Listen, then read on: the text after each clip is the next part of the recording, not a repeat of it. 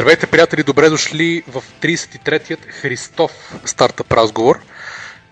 Днес имаме доста интересен ръндаун с новини от България и Източна Европа. След кратката ни импровизирана вакансия, която няма да е първата, т.е. не е първата, няма да е, и да е последната за тази година, като гледам, идвайки лятото. Но а, се радваме, че отново сме на линия и гост ни е отново нашият редовен да го наречем ко-хост Иво Станков от wow. Германия. Достигнах до ниво ко-хост. Е уникално. Разбира се, нали? Това, това води със себе си отговорност. Аз не случайно го казвам, за да ти, да, вменя, да. да ти вменя такава отговорност. Подозирай. Здравейте, здравейте на всички. Имаме и, разбира се, тук и Ники, който е дистрактен, както обикновено, но и с нас е и чат-рума на живо. Ам, Нетърпеливия е вече чатрум. Нетърпеливия чатрум, абсолютно. А, ще говорим за а, един български софтуер, който е който помага при лайв стриминг на, на видео. А, ще говорим също за няколко новини, свързани с а, всевъзможни награди на, източно, на източноевропейско и на европейско ниво, за стартъпи, за фаундъри, за нали, всичките подобни неща. Ще говорим за хрватският акселератор ZIP. Ще говорим за Хърва... пак за още един хрватски, го наречем стартъп, макар че това е вече компания на, на няколко години, която, се казва, която е за електросупермобил, а, на, един, на един млад харват, много, много интересно момче. А, ще говорим, освен всичко друго, за футбол скаут, за който сме споменавали преди, но, този, но има една така, статия, след като са излезли от бета. Това на Бербатов ли? Което на Бербатов, да, там където Бербатов е също инвеститор и за още неща, ако стигне времето, разбира се. Така че започваме директно с а, новината, една статия от Капитал, секцията предприемачи, кои, за една българска софтуерна компания, която се нарича а, v, не vCloud, ами... vBlast. vBlast, точно така, че ги бъркам. vBlast. И тук малко ще ми трябва помощ за техническата част, да се обясни по-добре какво означава. Значи става въпрос за следното. Това е а, някакво ниво на софтуер, което се слага при а, услуги, които правят лайв стриминг на, на, някак, на видео съдържание. И това нещо позволява, мисля, чрез, чрез някаква форма на дистрибутирано а, на, на дистрибуция между съответните потребители, които гледат и които стримват, да изчиства забавения, качество на видеото и да помага то да, се, да може да се стримва на много хора едновременно, без да има без да се нарушава качеството. Само, че какво точно става, тук Ники може да помогне малко или Иво също. Или някой, който е прочел статията. да, да, горе да го прочета.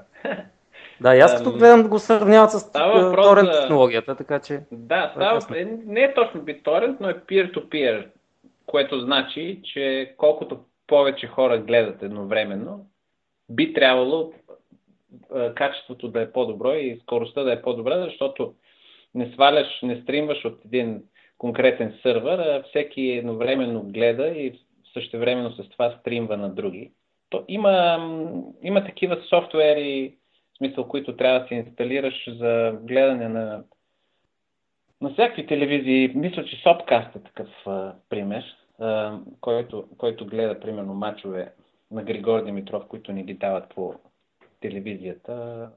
Може да му е известно. Но в случая тук става въпрос за решение, което не изисква инсталация на допълнителен софтуер, а базира на WebRTC технологията, която вече мисля стандартна за почти всички браузъри и която позволява точно също и телефониране и всякакви такива тип комуникация, която изисква стриминг на, на, или на звук, или на глас, или на видео също.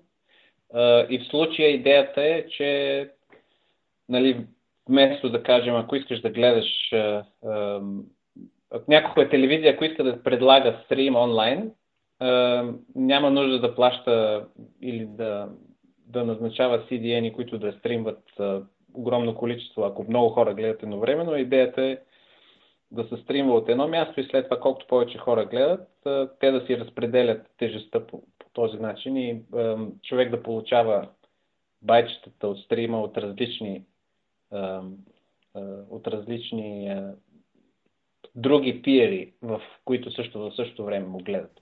Това, ще, това довежда до малко закъснение принципно в стрима, защото човек, ако нали, трябва да когато го сваля, трябва други вече да са го гледали, битовете да са при тях, за да могат да ги препратят и да ги получиш ти, но тук става въпрос за някакви секунди, принципно.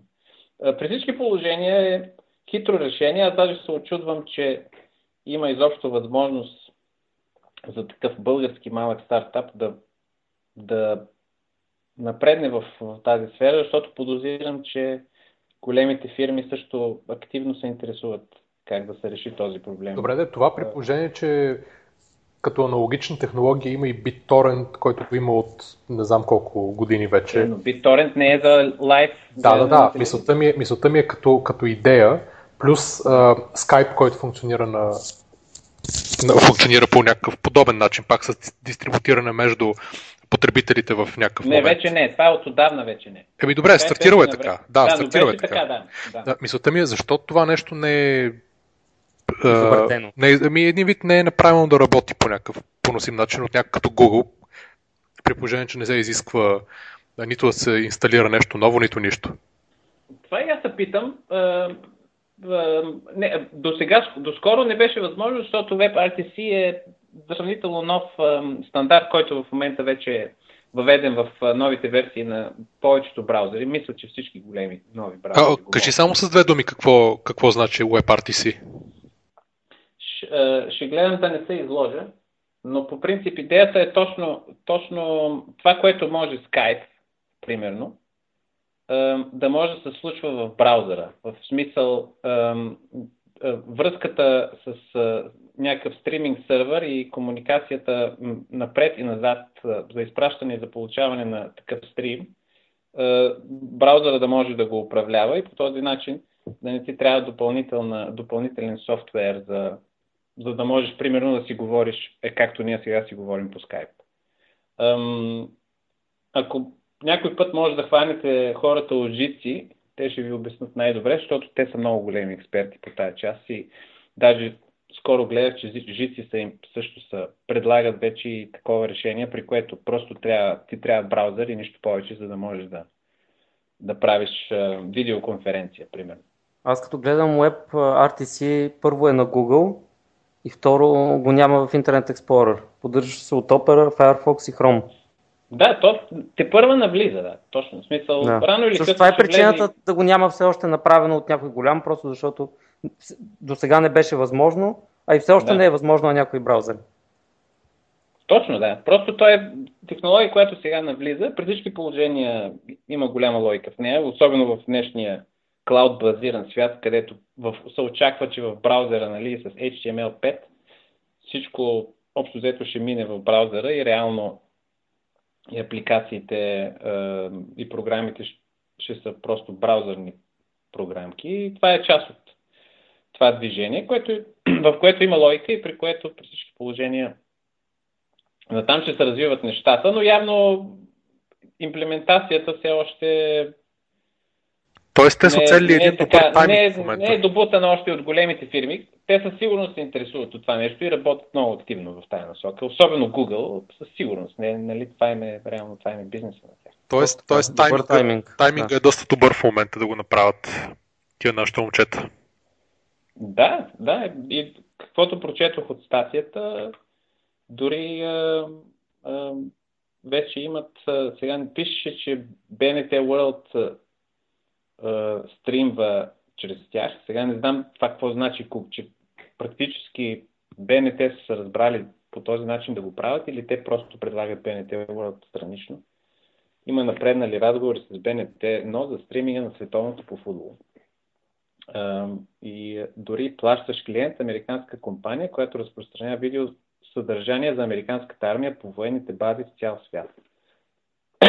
Интересно, точно американската армия ли ще ползва peer-to-peer, вместо да им праща от тяхен си военен сървър, но явно има някаква логика. Не знам, информацията е прекалено малко в това отношение. Но изглежда, че явно функционира системата. И е, при всички положения, да, тайминга е отличен, защото това в момента точно навлиза. И е, рано или късно идеята е, е такъв тип софтуер като Skype да не е нужен, а всичко да върви в браузъра и просто да си се логваш в някаква веб страница и оттам да се обаждаш на който искаш. Браузъра да има достъп до твоя микрофон и той го има и вече, но тук става въпрос за стриминга на, на изсвързването с този тип сървъри, чрез които... А за какви други услуги по принцип може да се... Нали, случая става въпрос за видео стриминг, но за какви други неща може да се използва един вид или да се пригодят подобни софтуери, като гледаш? Със сигурност за комуникация тип Skype. За други, не знам, не, ми, не съм мислил по въпроса. Но за подобни неща, които, които имат връзка с стримване на, на съдържание, а не просто сваляне, това е идеята. Но тук тяхния, доколкото разбирам, постижението на, на VBlast е, че те вкарват допълнително тази peer-to-peer система отзад. Защото това мисля, че не е част от WebRTC, не е, не е основната идея на WebRTC. Допълнителната част, която е важна е peer-to-peer. Способността да се свързват различните пиери и да си пращат конкретните липсващи парченца от стрима, така че накрая човек да получава стрим, който да се гледа. И в същото време нали, да праща на правилните хора частички от, частички от стрима, на които те са им нужни. Същото като BitTorrent, само че по-сложно разбира се, защото при BitTorrent там не трябва на, точно да се пращат нещата, които на минутата сега са нужни да се гледат, а е един голям файл и всеки праща на всеки различни части от този файл. Няма значение в коя част отпред или отзад на филма точно конкретно са тия битове, които пращаш. Въпросът е да пращаш битове, които другия отсреща няма и той да ти праща такива, каквито ти нямаш. Докато при стриминга, разбира се, малко по-сложно. Но не е нещо ново. Има, както казах, има такива софтуерни решения от отдавна, които предлагат такъв тип гледане на стримове чрез, чрез peer-to-peer връзки. Тук е, тук е, но тук е много по-големия напредък, че е в браузъра, което е несравнимо по-добре, защото ако трябва да почнеш да, да имаш нужда да инсталираш плагини или отделен софтуер, нещата се загробяват. Да, да, смисъл абсолютно бие по user experience, което е в наши дни гордо се оказва най-важното. Много задълбахме на този WebRTC. си. Не, интересно е, че, интересно е, че това е нали, някаква такава инфраструктурна нали, да речем иновация или не знам точно, вероятно някакъв вид иновация, а, която има нали, много голям скейл. Uh-huh. Uh-huh. Но явно имат успех. Ето, пише, че са преговори с испанска телевизия, с италианска телевизия. Явно функционира добре, могат добре да го представят.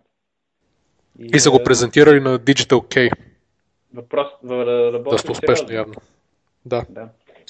Ами, но... Ще чакаме да видим да. повече информация тук в следващите месеци. Предполагам, че ще се чуе от някъде. А кой, когато те наберат някакъв по-голям рунд. А, то, всъщност, ако наберат капитал, за какво би им трябвало на тях? Повече за маркетинг и за, за бизнес девелопмент, предполагам, защото това е, то е B2B бизнес. Тук не е да потребителите са потребителите, ама тези, които фактически биха плащали за това нещо, са големите корпорации. Там е съвсем друг тип а, цикъл на продажби. Тоест парите в случая, нали, то не е, доколкото разбирам, IaaS, т.е. Нали, не е нещо е за сервис на такъв модел, че да им трябват нали, много пари за сървър, нали, за сървъри или за примерно найем на сървъри от Амазон или някой подобен. а пък и по, а е повече да го самия софтуер се инсталира на, нали, като лиценз. Нали така? Не. Като лиценз, принципно просто тези, които предлагат стримовете, би трябвало да са клиенти. Крайният потребител не е клиент в случая, доколкото, според мен. Според да, мен това имам предвид. Да, клиентите са да. самите фирми, които... Клиентите са телевизиите, да го кажем. Да, да, да, да, точно така. Тоест, фактически, начинът на, на продажби е нали, дългия цикъл на корпоративните продажби. Да. И, и ако им трябва да набират пари, доколкото разбирам, те не са за наемане на, и поддържане на някаква скъпа инфраструктура, а повече за, нали, за разработване на тези канали на продажба, съответните връзки с тези огромни корпорации като медии, телевизии и така нататък и ами да, ако е истински, абсолютен peer-to-peer, те реално не им трябва инфраструктура, защото идеята на peer-to-peer е, че инфраструктурата е разпределена сред отделните пиери, които са реално отделните хора, които искат да гледат стрима. Е, инфраструктурата, която трябва да се създаде е началният стрим, който тръгва от, от тези телевизии, но той пак е логично да е при тях. Сега вече е въпрос дали може да се предложи като услуга за тях, да не се занимават с това. Да, но принципно при всички положения крайния клиентите на, на, на VBLAS са тези, които предлагат съдържание. И, и въпросът е как, вече на тях какво ще се предлага услуга или просто решението като софтуер, който те да си инсталират и интегрират в тяхната съществуваща, е, тяхните съществуващи системи. Сериозно е, особено така звучи добре, че имат е, много сериозни, е, поне изглежда от статията, че имат много сериозни напредък в разговорите с потенциални големи клиенти, което е наистина супер. Ако се получат нещата, явно системата функционира. Да, и аз това е. Да, както това... каза Ники, да, да. това си е проблем, че Internet Explorer няма, не го а. поддържа, което значи, че под Internet Explorer това няма да функционира. Което Доста е... сериозен проблем. Е, ще го направят. Какъв е проблема? Да... Това си е една трета от интернета. Добре, де. Да. Хубаво.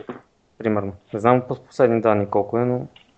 То обикновено всеки, който има Internet Explorer, той ползва много често и другите. Така че не виждам. Така е, обаче човек, ако си е свикнал да си е с интернет. Изобщо не е много често. Изкочи. И, а което е много често. Има хора, пък, които си имат само интернет Explorer. Това са хора, които никога не са инсталирали някакъв допълнителен браузър. Много хора. Има много. Едно на нула за Ожир. Само да спомена. А, два на нула, всъщност, извинявай. Два на нула за Ожир. Е, браво. Значи при 0-0 нищо не си казал. Не съм, не исках. Чаках да стане 2, за да спомена. да се събере малко по-интересно да бъде. Да, да сте поне на двойки да Добре, да, айде. Стига сме... май сериозно, е, да се върнем, да, да се върнем. Да, да се върнем. Всъщност да продължим на там, да продължим на там към следващата малко по-секси новина. Или всъщност представяне на една статия от Business Insider за моментното състояние на хърватският производител на електрически суперколи Римач.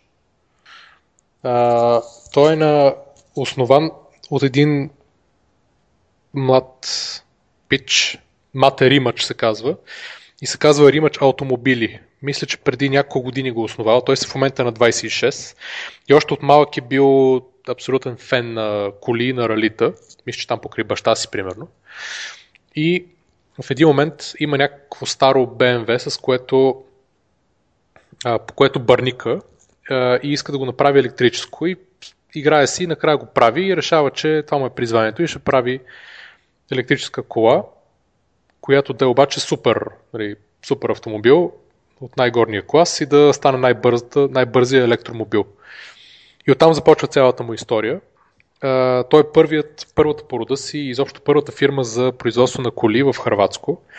Това е едното. От години се бори с а, нали, да откъде да намери финансиране. А, има някакви инвестиции, които го карат нали, да, да, да може да плаща заплати и да работи върху R&D-то на колата. И в крайна сметка, която се нарича между другото Concept One. И в крайна сметка аз се запознах с него съвсем накратко в Виена преди две години на Pioneers фестивала. Там той беше закарал а, колата и я беше изложил точно на, на входа. Беше, беше много яка. И имаше и презентация тогава негова. Как, как точно се прави електрически супермобил.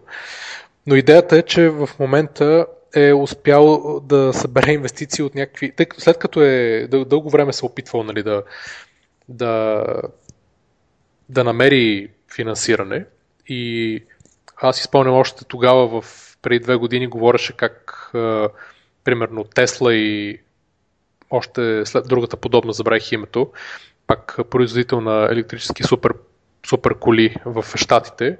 Те, тези фирми са получили, т.е. са имали възможността да получат нали, стотици милиони долари като заеми от американското правителство за разработката, нали, за, за да стартират. Нали, тя Тесла естествено отдавна си е вър, върнала заема, обаче идеята е била, че са могли да получат тия 500 милиона долара примерно заем, с които да, които да им помогнат, а той при него няма нито на ниво Харватско, нито на ниво Европейски съюз, от, да, да може да получи, да има достъп до такива средства, понеже не има, няма някакъв, някаква подобна правителствена програма, както е в Штатите, за подпомагане на развитието на а, нали, чиста енергия и в частност нали, вече по сектори, в случая за, за електромобили. А, и въпреки това успява да направи кола и в момента е намерил някакви странни инвеститори, а, които са някакъв бразилски, не, аржентински мисля, че беше. Франк Епес, или Епеш може би, южноамерикански предприемач от хрватски происход, който има... От явно... Колумбия. От Колумбия ли е, да. да. Колумбия. А, който всъщност е много голям фен на чиста енергия и изобщо произвежда етанол от някакви растения и така нататък.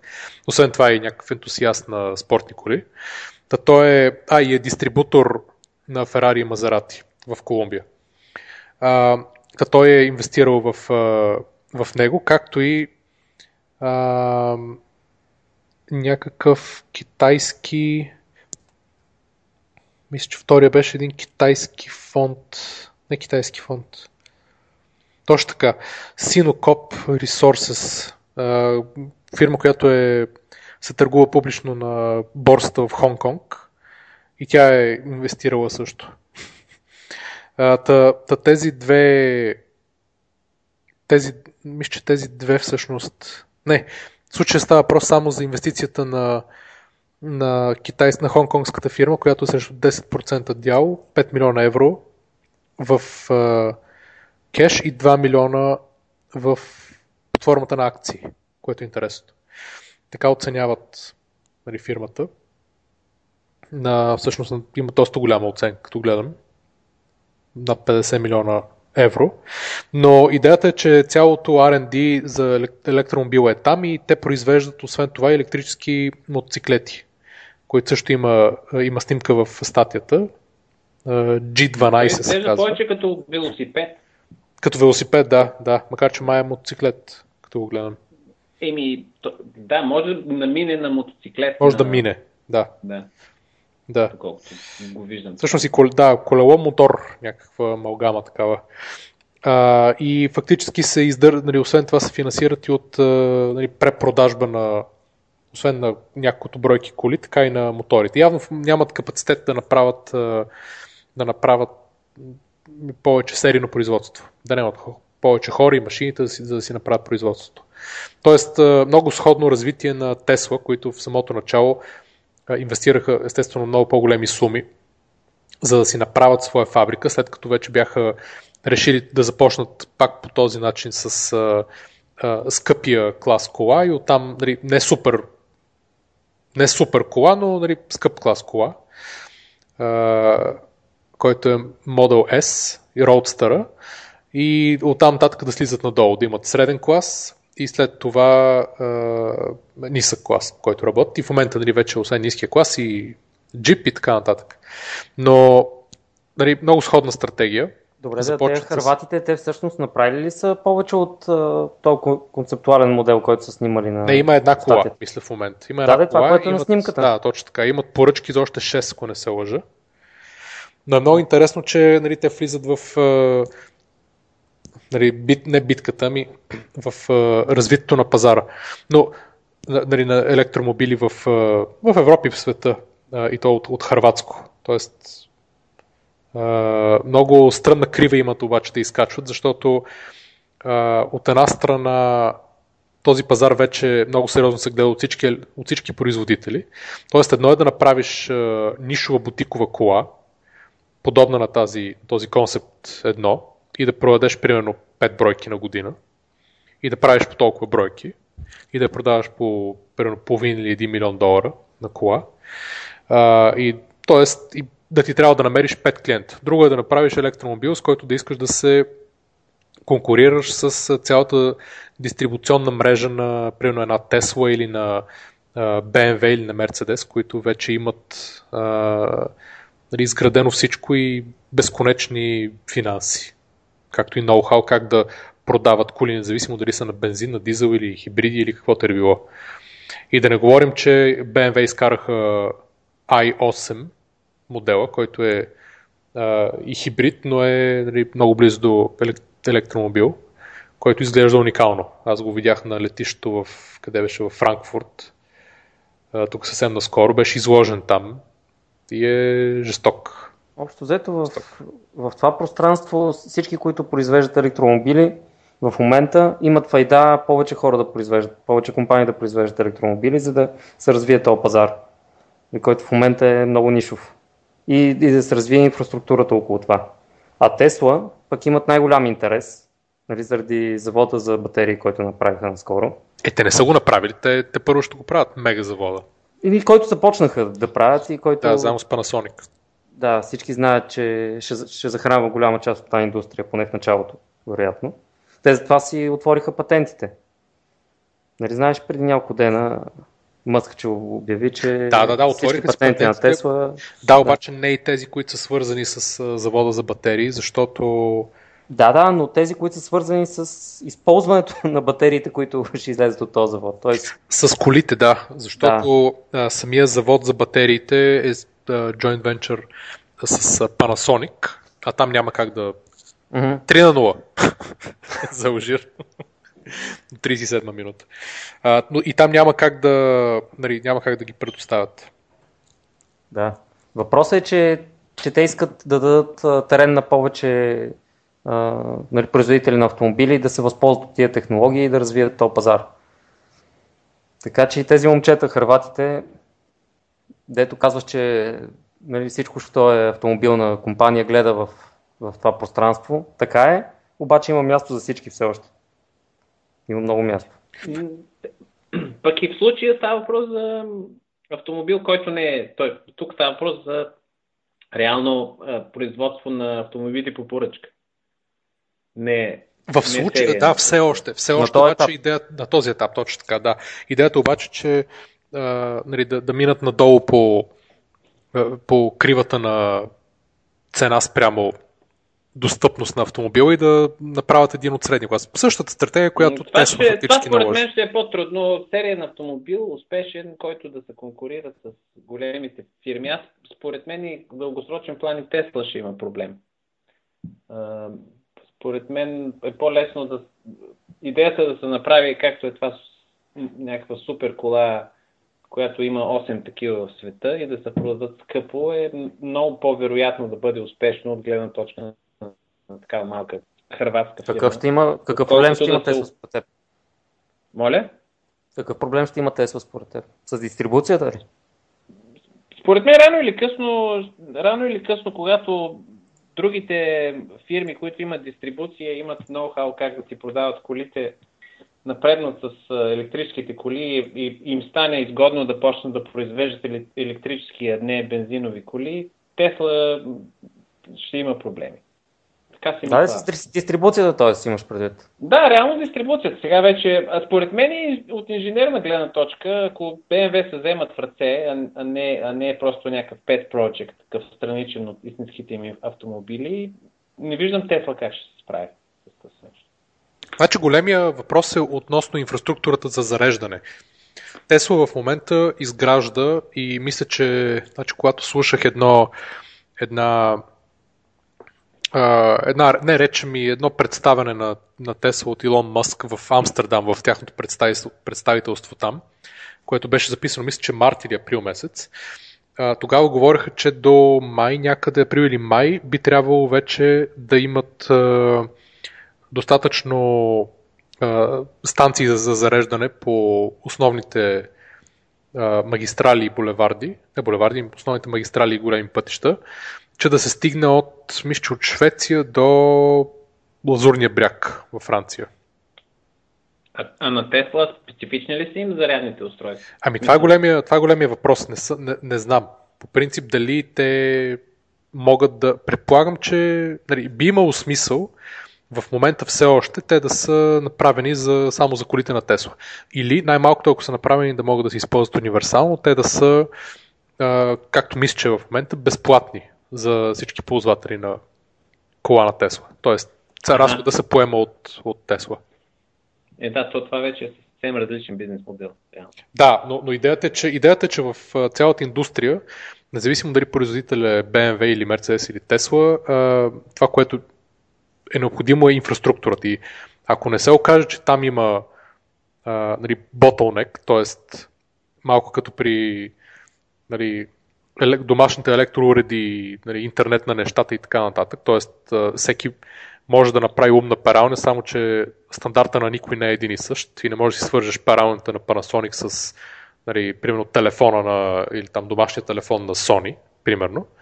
А, нали, ако, ако не направят нещо такова, което се надявам да, да не стане, тогава би трябвало тази инфраструктура да се използва от всички, за да могат да всички да развиват и да си споделят разхода. Да. Защото тогава всички ще продават много повече коли. Напоследък, напоследък последните 2-3 години в Берлин има вече доста места за зареждане на електро, електрически автомобили. И доколкото виждам, са стандартни, защото примерно имам има, тук има такива фирми за, за взимане на автомобили под найем, че просто те са спряни по улиците и ти отиваш и имаш такава карта, регистриран си и с картата си отваряш автомобила, качваш се, караш до някъде и го оставяш. Да, да, ма те електромобилчета ли са? Едната от тия фирми е на Citroen и там, не знам точно модела на Citroen как се казва, но са изцяло цялата флота, така да се каже, от 300-400 коли, са електромобили в Car2Go, които са на Mercedes и с смартчета, също има, повечето не са електрически, но има и няколко електрически смартчета. А отделно Drive Now са на BMW, там повечето са мините и BMW единици, но има няколко прототипа на BMW, казва се BMW Active E, което беше прототипа на BMW за електрическа кола. Те не се продават, но може, аз карах един такъв тук да тествам какво представлява и ми прави впечатление, че всички могат да се включват на едни, в едни и същи колонки, такива за зареждане. Което говори, че Това е супер, има да. някакъв стандарт. Беше, видях на едно място две колонки, на едната беше един, едно такова BMW, а на другата беше Citroenчето. Така че явно, явно, явно има стандарт, но сега на, на Тесла, щом при тях е нещо като абонамент, след като си купиш колата или нещо такова, то е съвсем друг концепт. Подозирам, че... Значи то много зависи кой е прави, кой прави колонката, понеже има фирми, доколкото знам, които правят, примерно, full charger, ако не се лъже една такава фирма, които правят колонки за зареждане, но те не правят коли. И очевидно те имат интерес да е стандартен. Да е стандартно, точно така. Да. Тоест, може би те, таки подобни фирми ще са свързващото звено, което ако някой иска да нали, не иска да си отвори стандарта за зареждане, те фактически да го да го един вид да поемат тая функция. Не знам. Да. Но гледам, че Ники е пуснал снимка на Тесла заряд, зарядна колонка в, в, в, в чата и е, там си пише Тесла, не изглежда така подканващо за други електромобили да се включат. Поне така изглежда на външен вид. Но може би пък е така направено, че разпознават каква е колата и ако си с Тесла не плащаш нищо, ако си с друг, с друг автомобил плащаш, може и така да е. Значи ако е това, така би имало смисъл, да. Да. Да, иначе да споделя, аз карах това BMW Active и то прилича на BMW единица, в смисъл прилича си на нормална кола. Не е като, като стандартното електрическо BMW, което излезе, изглежда малко криво такова. Ти говори за това i3 концепцията. Да, i3 е стандартното, да. да. А преди това той, той има някакъв, някакъв прототип, който подозирам, че сте тествали, за да раз, разработят i, i3-то. И го карах към 20 на километра. Като троле, като тролея малко, напомни ми за 10 години, като се возих. Напомни ми за 10 години, като се возих в тролея. Ускорява, точно като тролей ускорява. Който се е возил в тролей, знае как мощно ускоряват тролеите, ако искат. Защото с електромоторите. И по същия начин, но не знам, много е тиха. Като я паркирах един тип с спрей, някакъв супер озадачено ме гледаше, защото да ти да не го подпря по задника. Не, не, не, просто той си беше пешеходец и супер се озадачи и вика как се движи тази кола, електрическа или не чувам абсолютно нищо. Но между другото, отвътре се чува до някъде. Мотора се чуваше отвътре. В смисъл, електромотора не е безшумно. В никакъв случай да не говорим, че гумите и шума от въздуха и гумите си го има. Не, абсолютно в никакъв случай не е безшумно отвътре.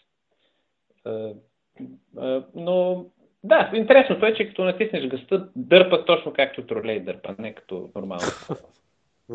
И, но имаше някакъв лак между натискането на педала за гъста и да потръгне. Някакси, някои неща не бяха според мен съвсем перфектни. Значи за Concept One държи ми след два рекорда в момента за най-бърз а, електромобил. Той е 1088 конски сили и дига 100 км за 2,8 секунди. Максимална скорост 305 км в час. Като тролей. Като тролей. Точно като тролей, тролей да. Да. Супер тролей и има, което е най-интересното, има дистанция от 600 км с едно зареждане, което е, мисля, че няма друг. Това звучи абсурдно. Това не, това не виждам как е възможно. Това е 50% повече или дори повече от 50% повече от Теслите, които мисля, че са около 300 и нещо километра в момента максимума. Обаче аз подозирам, че това е заради, понеже тя е огромна, тя наистина е много голяма. И а, говорим за римач, за римач колата и а, вероятно просто има голяма батерия вътре. Сега за нещо, което не е серийно производство, не може да се сравнява с серийно произвеждане коли. Те могат да набутат, когато си искат батерия вътре, нали? Но да, това той Римач, е... в статията Римач самия пише, като го питат какви са им, как, кое смятат за най-големия проблем, той казва test homologation, което се път чувам тази дума, което е тестването и а, такива тестове за катастрофи и така нататък, чрез която колата да бъде, да бъде разрешено да бъде пусната на улица. Смисъл, да, се получи, да, да получи лиценз, че е нормална кола, която може да върви по улиците. Да, аз предполагам, това има логика. Предполагам, че това е... Сигурност. Иначе, всеки, иначе да построиш нещо, което прилича на кола, има мотор вътре и може да се движи, е, не е чак толкова трудно, но да, да се получи нали, абсолютно пълноценна кола, която да се при, приеме и от, а, от а, държавата и от институциите като автомобил, който може да участва в движението, е много по-трудно. Аз мисля, че има проблем там и с а, много голямата инвестиция, която е необходима. Значи, най-малкото като, т.е. като пари и като време. Понеже нали, този homologation означава ти да направиш всички тестове в, а, на всяка една кола в а, всеки нали, в, във всеки, във всички видове климатични условия, на различните места по света и така нататък. Тоест, те, те минават просто адски много тестове, карат ги по Северния полюс на минусови температури, на много високи температури, на влажен, на сух климат, на не знам си какво, не знам си какво. Тоест, ако, нали, когато, когато правиш една а, серийно производство коли, тази инвестиция или тези разходи се разпределят върху нали, много, много наброй коли. А, докато тук в случая нали, трябва да ги направи сега. И предполагам, че това също е това също е голям проблем. Е, да, не, не случайно, той самия си казва, че това е основният проблем. Да. Това е първото нещо, да. което ми дойде на ум, защото това струва просто. То, за един тест за катастрофа трябва да разбиеш една кола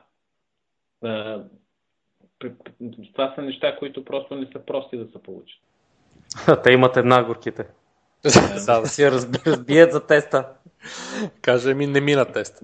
И да се окаже, че с плетка прекалено много, да виж хубаво ли е. Да, това е много сложен, огромен проект. Те вала, че се занимават. Сега вече дали ще успеят е друго въпрос, но явно имат успех, тъй като имат разни такива фенове. Не, Хонг-Конг не са фенове, другия е фен. Колумбиец е фен. Не знам откъде му само парите. Но а, а, явно тук и там им, нещата са сериозни и се занимават сериозно, което е супер. Сега колко ще им се получи да станат производители на истински серийни автомобили, това е невероятно трудна задача. Да, това е големия въпрос. Това е големия въпрос. Това е Сизифова задача. Забавно е, че на края на статията Римач казва, че е, абсолютният му идол е Никола Тесла. Тъй като той, нали, Тесла е, даже пише, че е from his native Croatia, което е вярно, той е сърбин роден в, Хрват, в Хрватска. И то някъде близо до, до където е, да. До, откъдето е този материмач. Да, да. Родното му място. Името Тесла би било по-подходящо за неговите автомобили. Ама той е идол и той е, Тесла е идол и на Илон Мъск, така че не е много. Е, да, ама не е от Илон Мъск не е от Хрватска. Да, да, факт. Не е сърбин, така че не му се признава. Добре, минаваме на там а, минаха гръмките Central European Startup Awards, които мисля, че церемонията в, в, на финалите беше в а, Унгария, в, а, мисля, в кампуса на Google там. И имаше над 1000 номинации, 6 категории а, и общо победители от 5 държави. И за първ път правят тези награди, като идеята е естествено да се промотират съответно предприемачите, инвеститорите и самите стартъпи от Централна и Източна Европа. Имаше, ние говорихме минали или по-минали път, мисля, за имаше такъв локален кръг в България, който излъчи победителите, които отидоха на финалния кръг в Унгария. И в случая имаме и наград, т.е. победителите. Стартъп на годината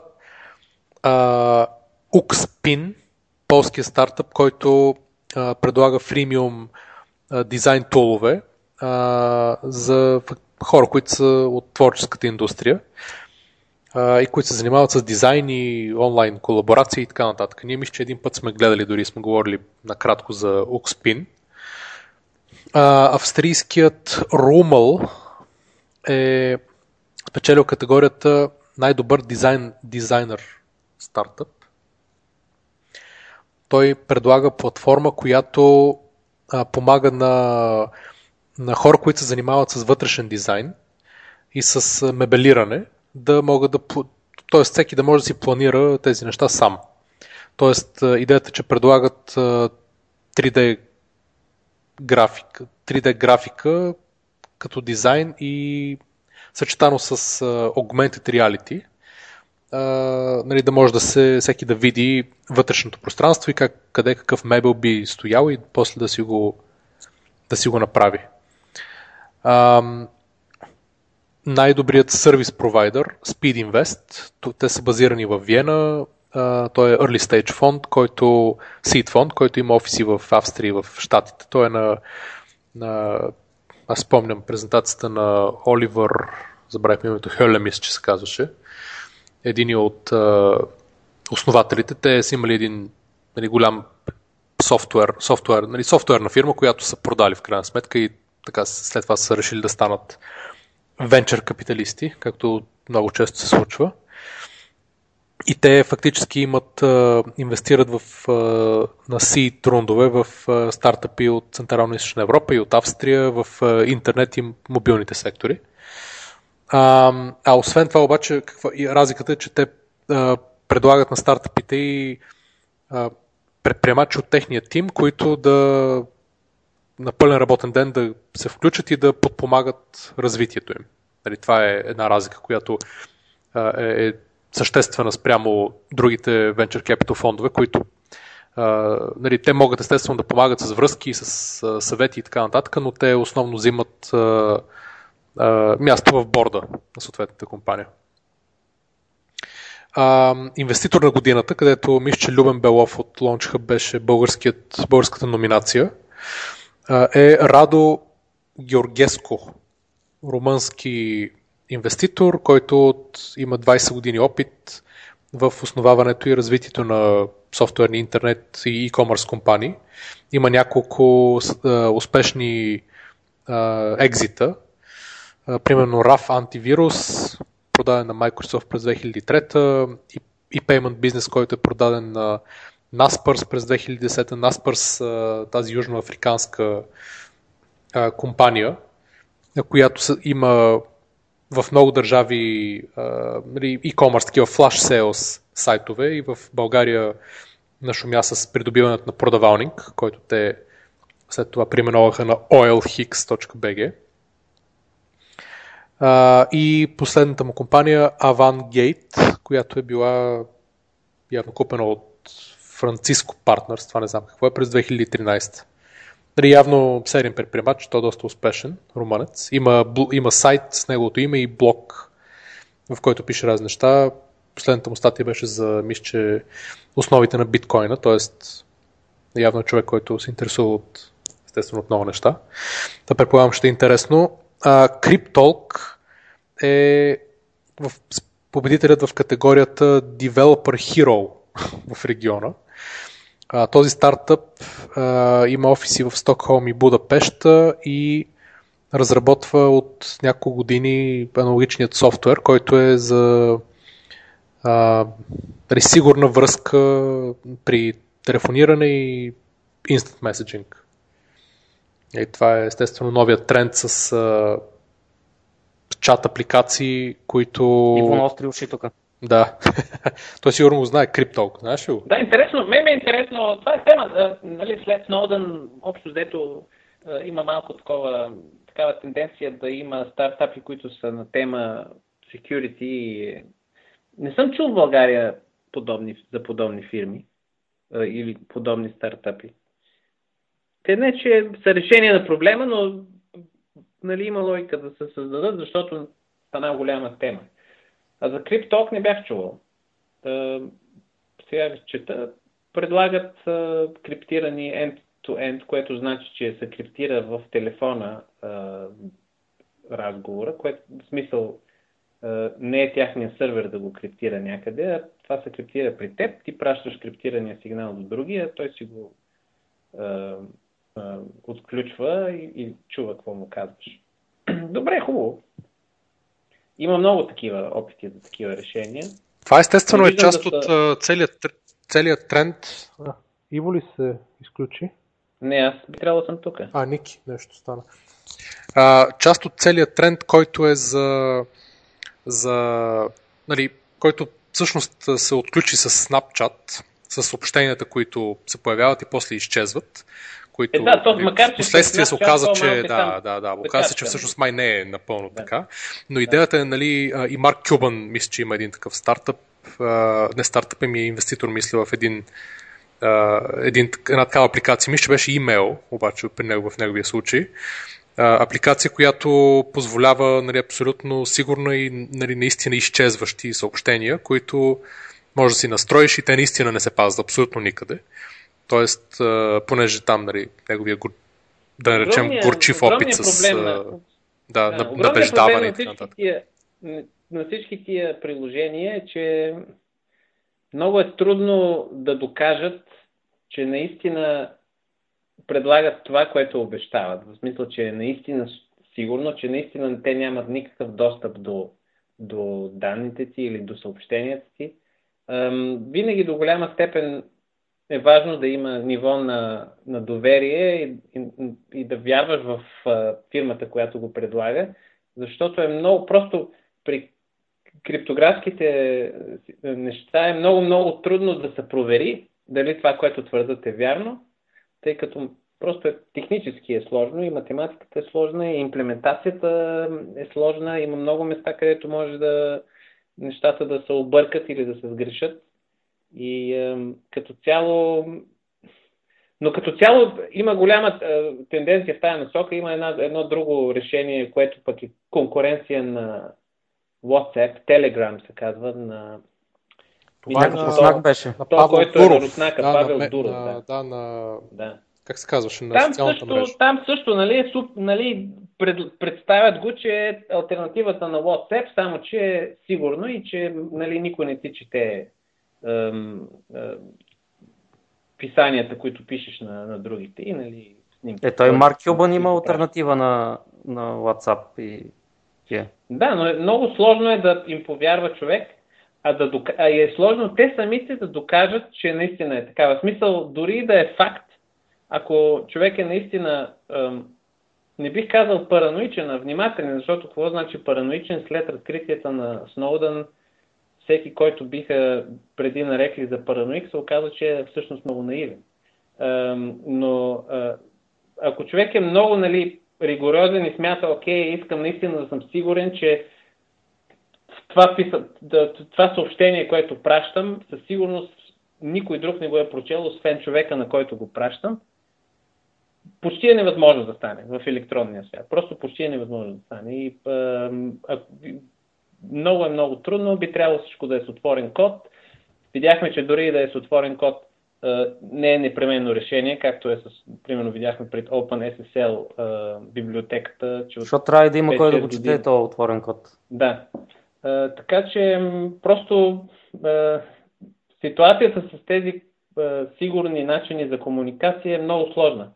И не виждам лесно решение. И винаги, както казах, винаги има елемент на доверие. Просто трябва човек да каже, окей, тия крипток ги смятам за сериозни хора, не мисля, че основната им цел е да, да отворят бектор за NSA или за някой друг, не е задължително да е NSA, който и да е, или че са, или също, но в същото време трябва да смятам, че са способни и така нататък. Много сложно, много е сложно, но мен това, което ме очудва е, че не съм чул поне за сега в България да има стартъпи, които са яхнали тази вълна на нали, security и и подобни, подобни Аз веднага ще ти кажа да решат... един стартъп, който е яхнал вълната на security. Тук Кажи. И от последната статия пак в Капитал някъде мернах за, а, за мисля, Дота беше съкръщението на агенцията, не DANS, ами Дота, за, е за подслушването, която в новия мандат е и привикала всички интернет провайдери и ме казала, че трябва да предоставят цялата информация вече за абсолютно целият трафик, който минава през тях а, и да може да се подслушва фактически това, което правят NSA от нали, много години.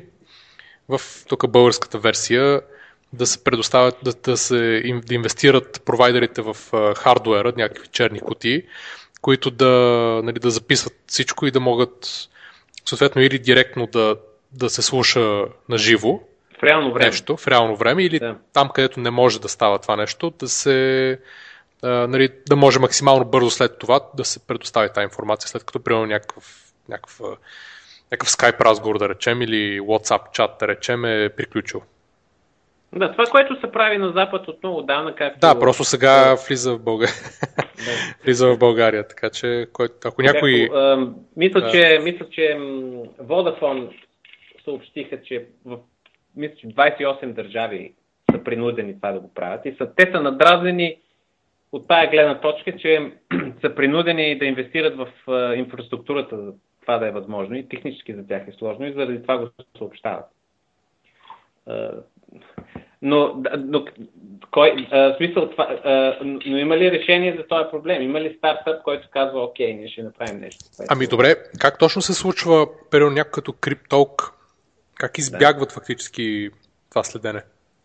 Еми, точно идеята, е, на, идеята на така нареченото end-to-end encryption, което не мога да преведа на български от край до край, е, че ем, ем, шифроването се получава на, сам, на самия клиент, в смисъл в твоя компютър, локално при теб и ти пращаш е, през мрежата и през сърверите минава нещо, което е, изглежда като просто бял шум, в смисъл никой не може да го прочете и от другата страна, накрая, този, който трябва да го разбере и да го, твоя събеседник, при него се отключва, при него се отново се разшифрова.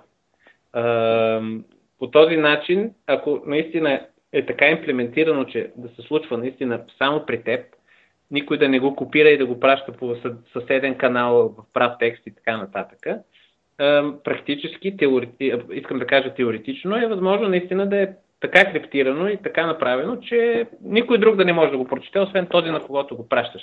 Сега въпросът е, сигурен ли си на кого го пращаш, а, няма ли да има човек по средата, който да, да, да е откраднал твоя ключ и да си го разшифрова преди да, и да просто да го препрати на твоя събеседник и сто други проблема. Много сложно е, но, но теоретично при всички положения е възможно и не е проблем да се направи. Ма това действа на принципа, е на, на принципа на частни и публичния ключ, така ли? Това, което използва... В повечето случаи, да. Да, това, което се използва фактически в всички модели, там където нещо трябва да се криптира едностранно. Да, и да не може да става е, наобратно. Да. да, но въпросът е да се криптира при теб локално и вече, когато излезе от твоето устройство, да е нечетимо за никого. А не е да го пратиш в прав текст на някакъв сървър, той да го криптира, да го прати на друг сървър и след това той да си го декриптира и да го прати прав текст на трети, което се случва често. Е, в Telegram, примерно, сървърния, сървърния код не е сътворен код и никой не знае какво се случва. И е такива. Абе, сложно е, просто, нали ти казвам, ако човек е мнителен, а вече не може да се каже, че не с право човек трябва да е мнителен, ако наистина взима нещата на сериозно, да кажем, някакви уникално важни тайни споделя. Просто по-добре е да не ги споделя. Ако ще да е скъпо, ще да е клипток и, и така нататък, защото, защото шанса, дори теоретичната възможност да е наистина 3 на 1. от край до край е много, труд, много малка. Между другото. 3 на 1. Да, 3 на 1, да. За Алжир. така да е, да. А, добре, идеята не е ли фактически, че а, нали, тъй нареченият safe bet в момента би било човек да приеме, че независимо в коя държава се намира, абсолютно всичко се следи, което е електронно, по всякакъв вид канали и няма сигурен софтуер, т.е. Нали, ако, ако нали, просто човек започва да живее с мисълта, че нали, нещо, че което е изпраща, да, е да, нещо, което изпраща да, електронно, просто нали, ако някой иска, той може да го е, нали, в един момент да го прочете. И толкова. Нали, да, няма как реално да така става и реално това води до напълно несвободно общество, в което хората се цензурират сами. И това е проблема. Това е сейфбет. Сейфбет е при всички положения да, ако искаш нещо тайно да го кажеш, да го кажеш на четири очи в шумно място или да си свърли всички телефони, да идеш в гората и там или нещо такова. В смисъл, всичко друго изглежда, че е много трудно да се случи. Но проблема тук е, че ако всички приемем и всеки приеме, окей, явно комуникацията ми е, е абсолютно следена и, и може да бъде четена, това води до промени в поведението и води до промени в обществото, които водят до несвободно общество. Тъй като ако нямаш свободата да се изразяваш дори в лични отношения с близки, Ма чакай малко са. По начина по който а, отвътре ти идва, трябва да винаги да имаш едно на ум. Че а това, това всичко, което същия начин въжи и за, за, за телефонните разговори, които винаги, винаги е можело да, да бъдат подслушвани. Ами, так, да, така е, но в случая вече е много по-всеобхващащо и от, е и от друга гледна точка, при телефонните разговори от преди, ем, все пак шанса да, да са подслушвани е сравнително малък заради технически ограничения, докато днешен ден Защо? техническите ограничения отпадат. Не, защо да е по-малко? Не е трудно всичко да се записва. Да, аз предполагам, че става въпрос за това, че Какъв смисъл? днеска може всичко да се запише за всеки, а преди е могло нали, потенциално да стане, обаче не, не са го правили на, за абсолютно всеки, само когато ами, има някакво Примерно, давам пример, давам нали пример, тук беше тема това. Тази в най-добрите си години е била способна да послушва 9 разговора едно, в определено време едновременно. Което е, смятай... Ма защо говориме за тази и за подслушване, а не говориме направо в мобилните оператори подслушване директно там, на който си искаш? Еми да, сега е Той възможно. подслушва 9 било... или 10 телефона, просто отива при мобилния оператор и се подслушва там, както в момента нали, се прави директно при ISP-то. Да, това, е- казваш, да, това е, че... да, да, абсолютно. Две мнения няма смисъл, но това е, това е сериозен проблем. И проблема е, сериозният проблем е Но той не е нов, че това е, това не е нужно да те е подслушват този в реално време. Проблема е, че нещата се записват и могат да останат с години и след това, когато станеш интересен, защото повечето хора са безинтересни по-голямата част от живота си, но по някой път изведнъж стават интересни. Примерно стават е, изведнъж нещо се издигат, стават депутати, стават журналисти, стават хора, от които нещо зависи. И тогава вече могат, след като нещата са записани, да, тогава вече с задна дата могат да бъдат проверени и да бъдат направени зависими. Чрез, чрез компромати, които са направили като деца или като тинейджери или като хора преди 5 години и така нататък. Което, което води до, пак казвам, несвободно общество. И, и това е огромната заплаха, която идва с а, дигитализацията и тая невероятна възможност за абсолютно всеобхватно следение, и записване и, а, инфор... и търсене и откриване на, на данни информация. Но нали се прави, за да се ловат престъпниците? Е, да, разбира се.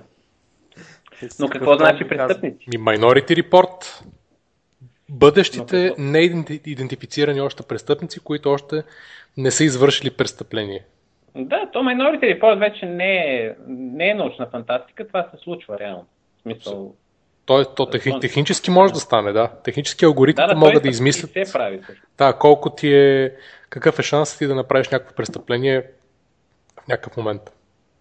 Което последно, айде продължаваме нататък, но а, риска тук е, че а, не, не може да има социално развитие, развитие на обществото, ако няма възможност и абсолютно е а, успешно всяко потенциално престъпление, което значи нещо извън закона, се а, бъде потиснато, тъй като всяко развитие на обществото в началото е на ръба на закона. Примерно, може би след 5-6-10 години, ето в Колорадо вече е сега, марихуаната е ам, ам, легална.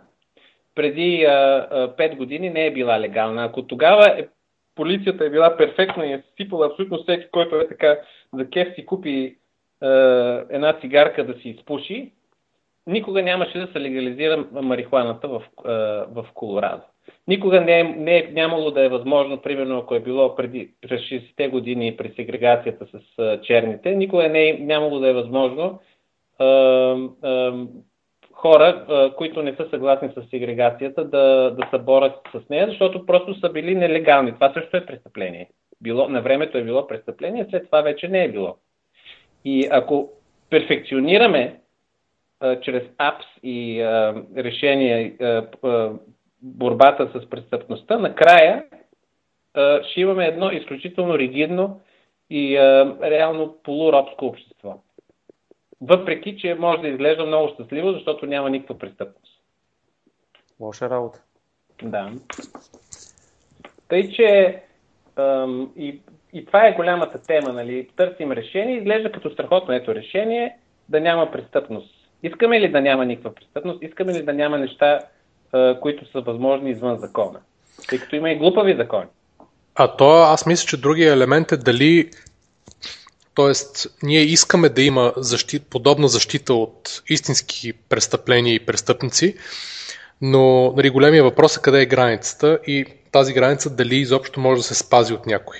Тоест, това малко е като цялата дискусия с uh, Artificial Intelligence. Нали? Тоест, ако някаква да. технология може да бъде изобретена, то тя ще бъде изобретена или трябва да бъде изобретена. Спрямо това, дали е морално или дали е позитивно за обществото това да стане. Тоест, нали, да, тук е големия... Това е вече политически въпрос. Не, той е и, някакси, тук... не би го нарекал точно политически, ами е, би го нарекал обществено-социален, да, защото нали, слушах една подобна презентация на един, на един автор на една от последните книги за Artificial Intelligence, който е говорил, т.е. той един вид сумира най-посл... най- актуалното мислене по, по темата. И той дава за пример ам, разработката на, мисля, вакцини за срещу някои от най-свирепите болести, които са нали, ги има като щамове, само в лаборатории. Тоест, е, и дава за пример, че а, при разработката са се събрали самите от различните държави, самите центрове, а, тези лаборатории са се разбрали до докъде те ще използват щамовете на тези болести, за да направят вакцина. Нали, че няма да се превърне от вакцина в бойно оръжие и така нататък.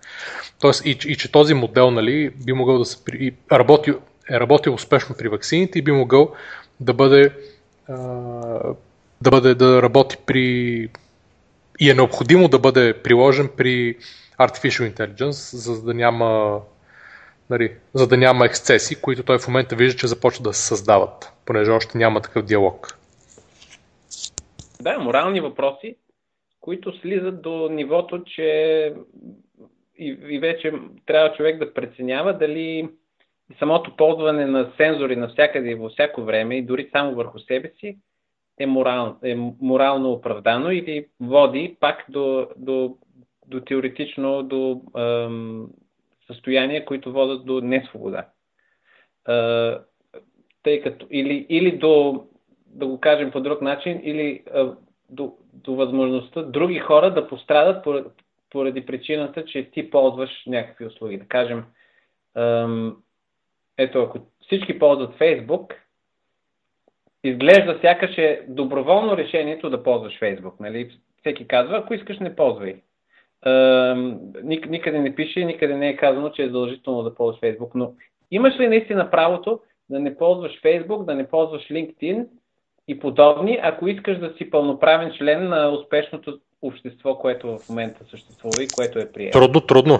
Трудно, защото трудно, да, да, social proof и същото, също следва и с ползването на, на сензори. Ако всеки изведнъж реши, окей, аз ще си постоянно, ще, моят телефон ще ми а, мери пулса и ще мери колко крачки правя на ден и колко съм спортен и колко съм успешен, това няма ли да доведе до ситуацията, в която хората, които отказват да го направят или нямат възможността да го направят, тъй като, да кажем, нямат пари, нямат време и, и подобни, няма да бъдат те да пострадат от това развитие.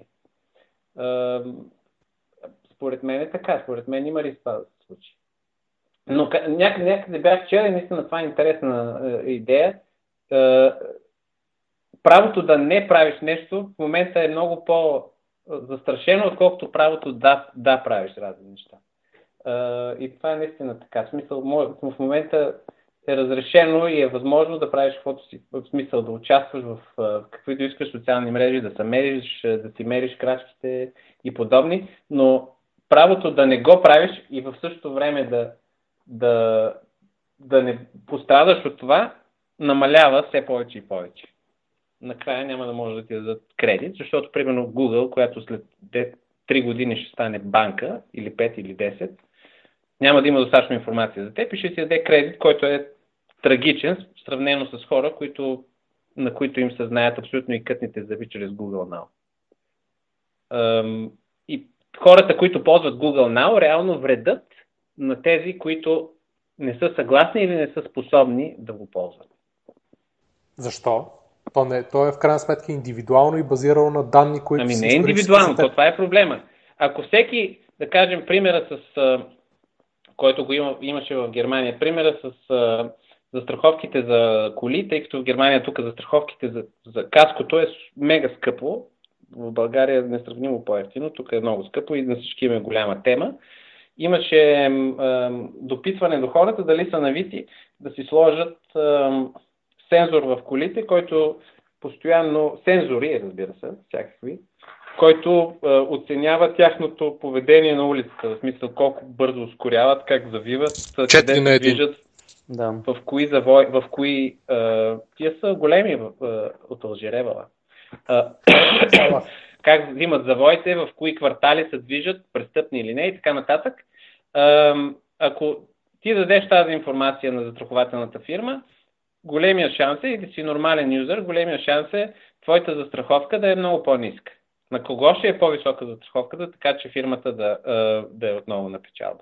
На този, който не е на вид, да бъде абсолютно прозрачен човек. Е, чакай само, при застраховките го има момента, че те, като знаят по-добре твой рисков профил, а, могат да преценят и щетите по-добре, т.е. те ще имат и по-низки ами, разходи. Разбира се, да. Плюс е и за теб, и за идеята ти плащаш, ти си плащаш, Идеята е, че ти си плащаш чрез своите данни. Данните стават да, новата да. валута. Те вече са. А... Както има Google, фактически те са. Да, да. Но, но като плащаш се своите данни, а, а, това не е индивидуално решение, което, което се отнася само за теб. Това е проблема. То не е, това не е решение, което, решението да, да, да, да бъдеш напълно следен и по този начин да получаваш облаги, тъй като си млад, здрав а, и успешен. А, това е като на Мишо Шамарова само... песен. Да, аз съм млад, богат и известен. А, ти а, точно така. А, сигурно си дестен. Сигурно си дестен. Той е, е млад, богат и известен. Казвам, по-добре от това трудно може да се каже. Ама идеята е, а... как са, момент, идеята е, че нали, това не идва ли от а, а, много широкото използване на бизнес модела free? Тоест, ако нямаш бизнес модел free, ако изведнъж Google стане платен с 1 долар на потребител. Ама няма смисъл да е платен, тъй като то не е фри. Ти си плащаш с данните. Именно, е но ако да нямаш, да нямаш данни и те да монетизират директно от теб. Това е революцията. Да сложат цена на твоите данни. данни. Да, окей, ти а... казваш никакви данни няма да събира да за мен и ще ви плащам по 1, 5 или 10 долара на година. Няма, те няма да имат интерес от това, тъй като ако си плащаш данни, за тях е по-добре и за теб е по-добре. Първо, първо хората, които хората и това, което казва също Морозов в случая е той казва има много хора, които се борят нали, за пълния си контрол на собствените данни. Смятат, че ако аз имам, ето аз, аз да кажем, имам пълен контрол на данните, на данните си мога да ги изтрия, да кажем, Google ми казва, ние знаем това за теб, е, можеш да го изтриеш или можеш да го продадеш. Това значи, че ти със сигурност или с голяма вероятност ще си продадеш данните така или иначе за пари. Защото това, това е просто така функционира капитализма. Няма логика ти да не си продадеш данните. Добре, каква е разликата? Каква е разликата аз имам си... един въпрос. Кай само разкон. Каква е разликата дали си продадеш данните, а, данните за пари или примерно труда за пари или нали, задника за пари, буквално. Имам предвид, нали, по този начин ти винаги продаваш нещо, което е а, на някой. Нали, ти имаш предвид, че... То си е твое, те си твои данни. Да, каква е разликата? Няма. Твоята... Да, тво... Данните фактически са твоето минало. Да, и, и, а, но, но ако ги продадеш и ако всеки се навие да си ги продаде, да. какво се случва тогава? Ами, както всеки като си продава... Имаме абсолютно прозрачно, прозрачно общество от хора прозрачни, които треперат да, да не кривнат от правия път, да не направят нещо, което Google не харесва или, или който е там, няма нужда да е държавата, и които са напълно несвободни да реално да, да съществуват като хора, които решават сами за себе си. Това е проблема. Ако, ако ти си готов да, да бъдеш е, една база от данни, която постоянно трябва да се кюрейтва и която трябва да е позитивна, защото иначе пострадваш и директно ти се отразява на качеството на живот, ти ставаш един роб. Ма то е също в, като с, когато работиш в някаква корпорация, да речем, където също си продаваш труда и времето и умението. Не, точно така. Защо? И, ти, ти, и ти пак си роб. и времето от, от 5 до 9 или ако си в... Ма ти пак си роб, защото ти не можеш да се махнеш, защото ти ще отидеш някъде, че правиш същото, ако искаш да живееш в, в обществото. Иначе трябва да станеш хипи и отидеш да живееш някаква пещера не, в Тибет. Не, не, защо? Не е точно така. Това е вече, това е друго там. В, една, в един в една в капиталистическата система ти продаваш труда си, капиталистът ти предлага за твоя труд капитал. Това, в случая обаче няма няма един не ти се събира в, отзад някъде профил, който, който ти тежи на врата или който те дърпа нагоре, зависимост от какъв е профила ти, който каза да, да, не, да се държиш напълно конформистки във всяко едно отношение, а не просто в, когато си в офис. Разбира се, от, от, от, 5 до 9, от 9 до 5 ти си си един работник, една пчеличка, която там работи, не трябва много да се кара с шефа и подобни, но, но ти си все пак индивид, който просто е решава да продаде труда си. Когато, ако всички решат да продадат данните си, ти нямаш право да, да решиш да не си продадеш данните, тъй като ще бъдеш автоматично изхвърлен като хипи, без никой да те пита, а, просто трябва да си живееш в гората и тогава нали, е възможно, но това значи да не участваш изобщо в, в социалния живот. И това е основният проблем на дигитализацията и на, на събирането на данни, на big data, а, на сензорите, които идват все повече и повече. И, и факта, че данните са данните са фактически, това е наистина основ, основното и което трябва да бъде разбрано. Данните са новата валута, чрез която всичко може да се плаща, но тя е много, много по-скъпа, отколкото валутата, която имаш нали, в ръцете, пари, които са анонимни, ако са хартиени, ако не са хартиени вече. Там също, освен тях, се събират и данни на кого си платил, на кого си пратил донейшн, да кажем, на някоя политическа партия, която може би не е толкова а, актуална или прията, или политически коректна. А, и а, а, а, нещата са, при данните са много, много по-сериозни, освен, че могат да се ползват като, като валута. В смисъл, имат много странични ефекти, които са опасни. Ники, я кажи ти нещо, тръгна да кажеш, аз те прекъснах.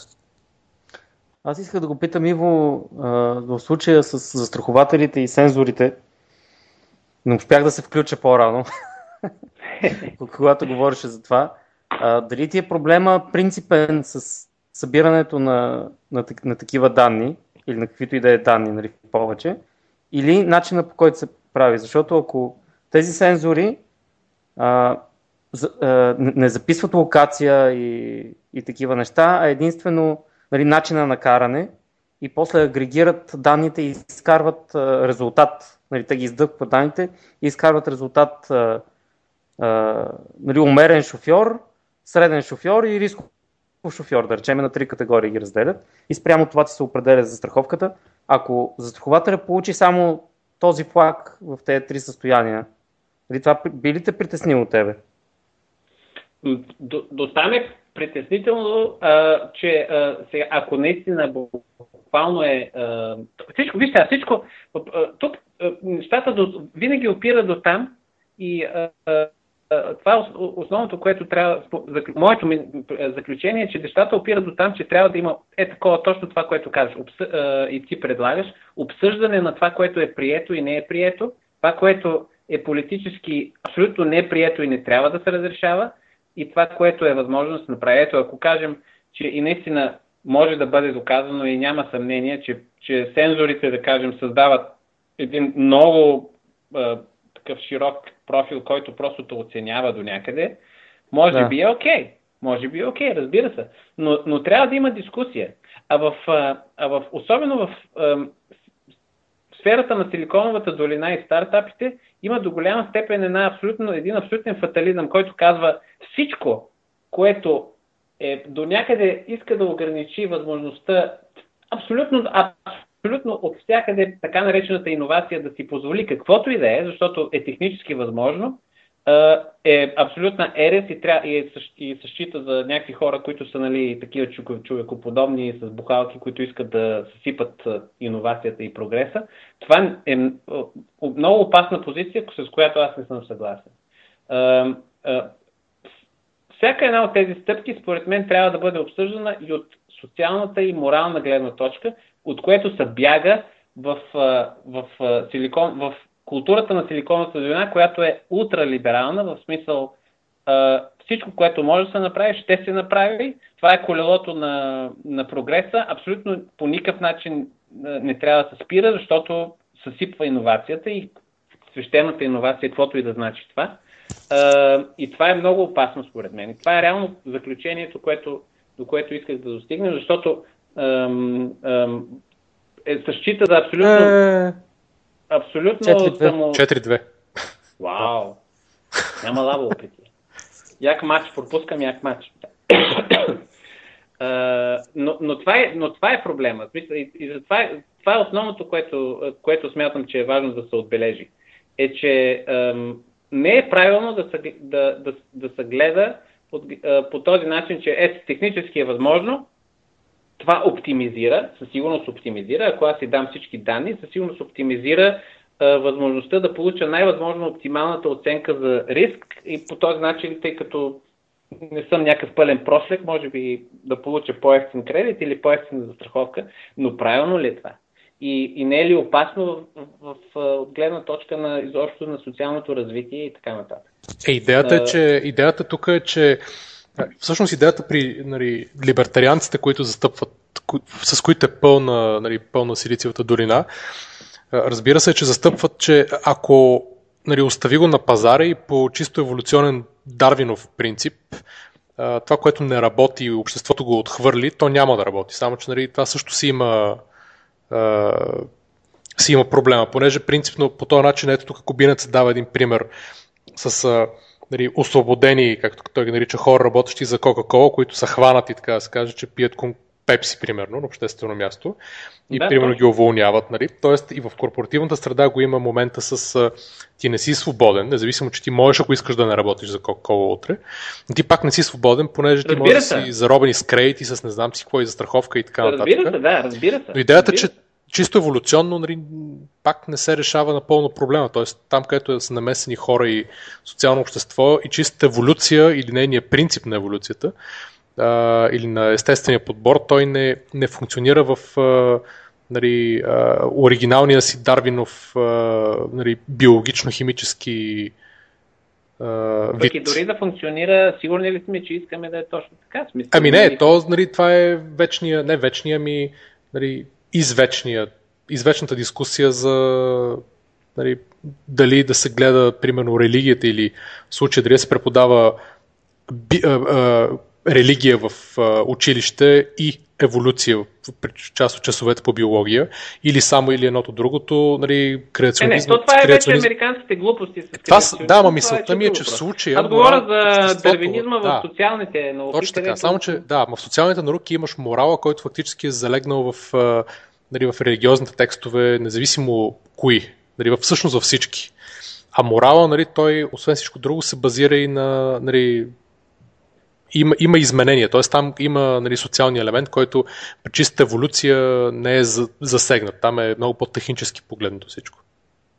От тази гледна точка казвам, че, да. че има някаква... А не трябва само технически да се гледа. А не трябва само технически, дълбоко да, да. навлязахте, пичо. Няма значение, няма значение. Еми аз като участвам все такива дървени философски получавам.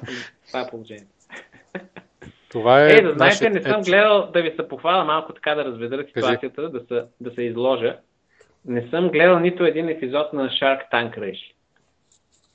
А да не говорим, че аз, освен последните 5-6 Shark Tank, не съм гледал и а, нито един епизод още на Silicon Valley.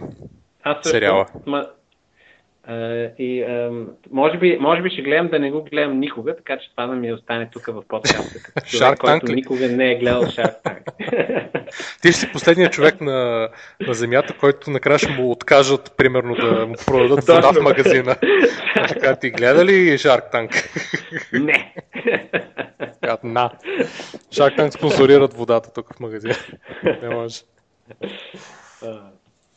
Добре, имахме още нещо за още някакви а, награди. А, да, точно така. Тъй наречените The Europas наградите, които са за най-добрите стартъпи в Европа. Дали, пак фокус да се промотира предприемачеството и фаундерите в, и успешните фаундери в Европа, където в хардуерната категория 5 Cube от Украина са спечелили. Uh, ние, сме говорили за тях uh, и за Kickstarter кампанията, която е много интересна, с техният купчето, което е с домашни любимци, което, което от разстояние може да се, да се играе човек с тях, с едно лазърче. В, разбира се, стартъп на годината е, както обикновено, Прези, който е нали, малко постър чайлда на, цялата екосистема тук. Павел Дуров, а, който е основател на ВКонтакте, нали, руския Фейсбук, който му бе, как по негови думи, отнет от нали, хора приближени до властта, нали, олигари с приближени до властта в, в Русия. А, и който е фактически създател на, на нали, новия нали, на Telegram, който е новият а, така, крип, не криптиран, ами уж сигурен uh, Instant Messenger, който за по-малко от година е набрал 35 милиона потребителя, предполагам основно в Русия и рускоговорящите страни. Не съм сигурен дали е за Русия. Той го прави от Берлин, мисля даже дори. Мисля, че не му е останат за цяла Русия с Телеграм. Въпрос от къде са потребителите, понеже все пак мисля, че от всякъде са. Използваш ли мисля, Телеграм? Не, не го ползвам, защото е само за Android и не знам дали е за iOS също. И, е, и пък и е, е малко псевдо, тъй като сървърния му код е изобщо не е известен как функционира, така че са ми съмнителните. Аз ползвам Jabber. Jabber, добре. А, Jabber е, то Jabber е такова, просто ам, ам, пак сервис, но XMPP е ам, как да кажа, не формата, ами да, формата, чрез който се препредават тия съобщения и реално може също да е криптирано от край до край. Но, но с Jabber комуницирам само с един приятел, който който също само той го ползва, така че е малко ограничено. То, то вие вероятно сте двамата, които го ползвате и то затова е абсолютно 100% криптирано. Ме казано малко ограничено. то затова е толкова сигурно. Да, супер сигурно е. Uh, като си говориш сам е най-сигурно. Ма и тогава ще те слуша, примерно, умната лампа вкъщи и ще предава. Не, е, да, има и Торис, да. Uh, и последната, мисля, че последната категория, не, една от последните категории е Kinet, Kinetize, а, полски софтуер, той е от, в категорията DevTools, който позволява нали, той, а, с него се, софтуер, с, с който се а, създават апликации, мобилни апликации. Само, че позволява да се направят а, не HTML5, който да се, нали, модул, който да изглежда като нали, андроидска или iOS апликация, а, а позволява да се правят native апликации едновременно на всички платформи, т.е. iOS, Android, Windows и BlackBerry и а, автоматично да се пускат и да се публикуват към а, съответните App Store-ове. И за, за което мисля, че имат някакъв еднократен, еднократна такса от 1000 долара, за да се публикува. Е такъв по-интересен модел. Не знам, Ники, това според тебе как изглежда? Чува ли си от това нещо? Kinetize. Не. Може да го видиш, може би. Това за теб може да е интересно. Чак пък. е, естествено. Аз между другото го цъкнах от тебе го... Да. Те, Добре, давай нататък, аз ще го видя. което да правиш ап, апове за различните... Моля? Телерик мисля, че имаха подобно някакво решение, чрез което да правиш апчета, които да изглеждат като native, а реално не са за и за Android, и за iOS едновременно нещо такова. Да, абсолютно. Те имат... ICNM ли? Нещо, нещо, нещо основни, да, основният фокус на Телерик е uh, DevTools, така че и аз си спомням, че имат един, един основен продукт, който особено за мобилни, нали, за, моби, за телефони, който е прави точно това нещо. Така, минаваме напред. До сега няма тулче, което да го прави това нещо, което те твърдят, че прави, така че аз... Разгледай го това, не знам. Да не, биде, да не биде първото. Това е манна небесна за много девелопери. Да. И много компании се опитват да го направят, но има причина да, да го няма все още на пазара. Работещо такова решение, което нали, да прави с един код да, да прави native а, приложение за всяка платформа. Трудно. Ще го видим. Може да е първото. Надали. А, минаваме напред. Zip се казва един стартъп акселератор в Хрватско. До, до тук естествено нищо интересно и толкова различно, но а, те набраха капитал през Seeders, т.е. те са акселератор, който иска да подпомага хрватската екосистема и хрватските стартъпи, като инвестират до 10 000 паунда а, на стартъп срещу 10% дял но те набраха пари чрез краудинвестинг през Seeders и мисля, че минаха си лимита от 50 000 паунда, който искаха да съберат и са го оставили отворено в overfunding модус, за докато стигнат 75. тоест и самите пари ще, ще се използват основно за а, инвестициите, а, като а, което означава съответно около 7 стартъпа, в, кои, в които те да инвестират, ако слагат по 10 000 паунда в стартъп.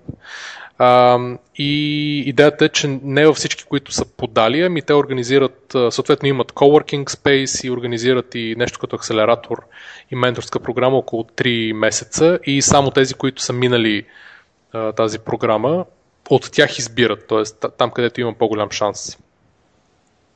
Но интересното е, че малко става, нали, събираме пари от, нали, през крауд инвестинг, за да инвестираме. Нали, фонд набира пари за фонд. Да, странно. Пък и чак то, не е много Ако пари, втора производна. паунда. Да, не, е, не е много. Не е много. Даже За е сравнение. супер малко, реално. За сравнение, примерно, нали, Launch Hub 11 имат съответно а, 9 и 12 милиона евро. Нали, естествено по Джереми и така нататък, обаче това им позволява да направят много-много наброй а, тестове, един вид инвестиции, от които някои да излезат. Докато там при 5 до 7, честно казвам, не знам какво трябва да стане. Там, нали, освен ако за всяка година, нова година нямат такъв таргет и набират пари през Seeders, примерно, или други инвеститори за година след година, което е малко също неясно докъде е. И не инвестират в някакви абсолютно уникални стартъпи, които всички... Ема пак, ти, те да инвестират в един, който относително бързо нали, да им докара пари, това са пак няколко години на чакане, за да изкара Ами да, пари. разбира се. Да, т.е. странно е. става, да. Но няма значение, те пробвали са го, ус- успешно е, то през Seeders. А, Това, е- това трябваше да споменем за Zip. А, а, ето. А не, това ще го оставим за, ще го оставим за рубриката Update за компютъра правец. Така, имаше една по-дълга статия за Football Scout, българският стартъп на основателите на Спортал, които минаха през акселераторската програма на Eleven и след това събраха пари от Митко Бербатов, за да направят нещо като LinkedIn за футболни таланти, което е доста интересна идея. И всъщност тя е доста дълга статия, но интересното е, че те са гледали откъде да тръгнат, понеже това е естествено футболните скаути. Това е един много нали, един типичен бизнес, който е базиран на лични контакти, лице в лице, нали, преговори, кой кого познава и така нататък. Тоест тук е наистина радикална иновация да влезеш в да се дигитализира някаква част от това нещо. Но те фактически са идентифицирали, че в Африка има адски много таланти и много от тях търсят някакво решение, понеже не могат, буквално няма как да се представят пред потенциални менеджери и скаути, понеже нали, повечето ходят в на Южна Америка в, нали, или само в някои места в Африка. А, и там има смисъл, ако някой нали, може да си направи профил и да покаже какъв е, що е, какво прави, какво може, да запише видео, да има анализ на нещата му и така нататък, той да си намери отбор или някой изобщо да го забележи. И фактически те го правят на фримиум бизнес модел. Интересното е, че са набрали много... Мисля, че март месец тази година са излезли от бета и са го стартирали. И са набрали, като гледам, адски много юзери вече. Имат 400 и... Мисля, че 20 или 50 хиляди потребителя записани, което е много добре. Положение, че те са на около... Мисля, че от две, по-малко от две години. А имаме ли някаква, някакви детайли около инвестицията на Бербатов, че просто ми е любопитно? Ами, доколкото си спомням, ние като говорихме последния път, когато излезе новината, а, следващия им рунд на финансиране беше за 5 или 600 хиляди долара или евро. И мисля, че основните бяха дошли от него. Добре. Да, което както пише, те в един casual обяд с него в Лондон му представили идеята. Значи ти на този брояч тук, който казва 582 хиляди мембара, не му вярвай. Защото все пак като погледнеш кои са представените играчи на главната страница, двама от тях са българи. Ето, нормално да има българи, що? А, Ако са и по-спо- по-способни. Значи нормално е да има българи, но от 500 хиляди профила не е нормално от 8 двама да са българи. Е, те са ги избрали подозирани. Не, не са ли нещо подбрани? А защо биха изба, из, избрали двама българи? От 500 хиляди. Еми да сложат 8, 8 български профила. Чисто патриотични причини. Вижте, и Бербатов е, вижте, Бербатов е на, на първа страница, Бербатов с даже трима екипа са, на трима са българите. Трима са трима българите. са? Да. Край. Не, кънтри България, не знам защо така пише. Един Джереми Фолт Поре, някакъв, който се казва. Който е българин ли? Еми така пише, кънтри България. Може би е бък. другите, другите двама са си с българско име, нали? Но... Кои? Нванк, Вукану и кой? Не, то, този брояч отгоре са го сложили да изглежда, че са много. Със сигурност не са толкова много. Това е, това е безумие някакво. Прекалено е, да. Това, е това не изглежда много. истинско. 500 хиляди футболисти е уникално много. То няма толкова в целия свят. 500 да. хиляди футболисти. Не, това е за всякакви таланти. Готвачи, катерачи, шахматисти. То толкова хора, народ няма по света, не съществуват. Физически няма толкова присъствие. Ако сложиш всички хори и микроорганизми, които съществуват на Земята, пак не са толкова. Да. Кажи сега за правеца, че ми стана интересно. Чакай, чакай, не, не, има време, има време. Ще кажа за правеца след малко. А че то ръндаун много скучен. Добре, ако искате да минем към, към рубриката апдейт.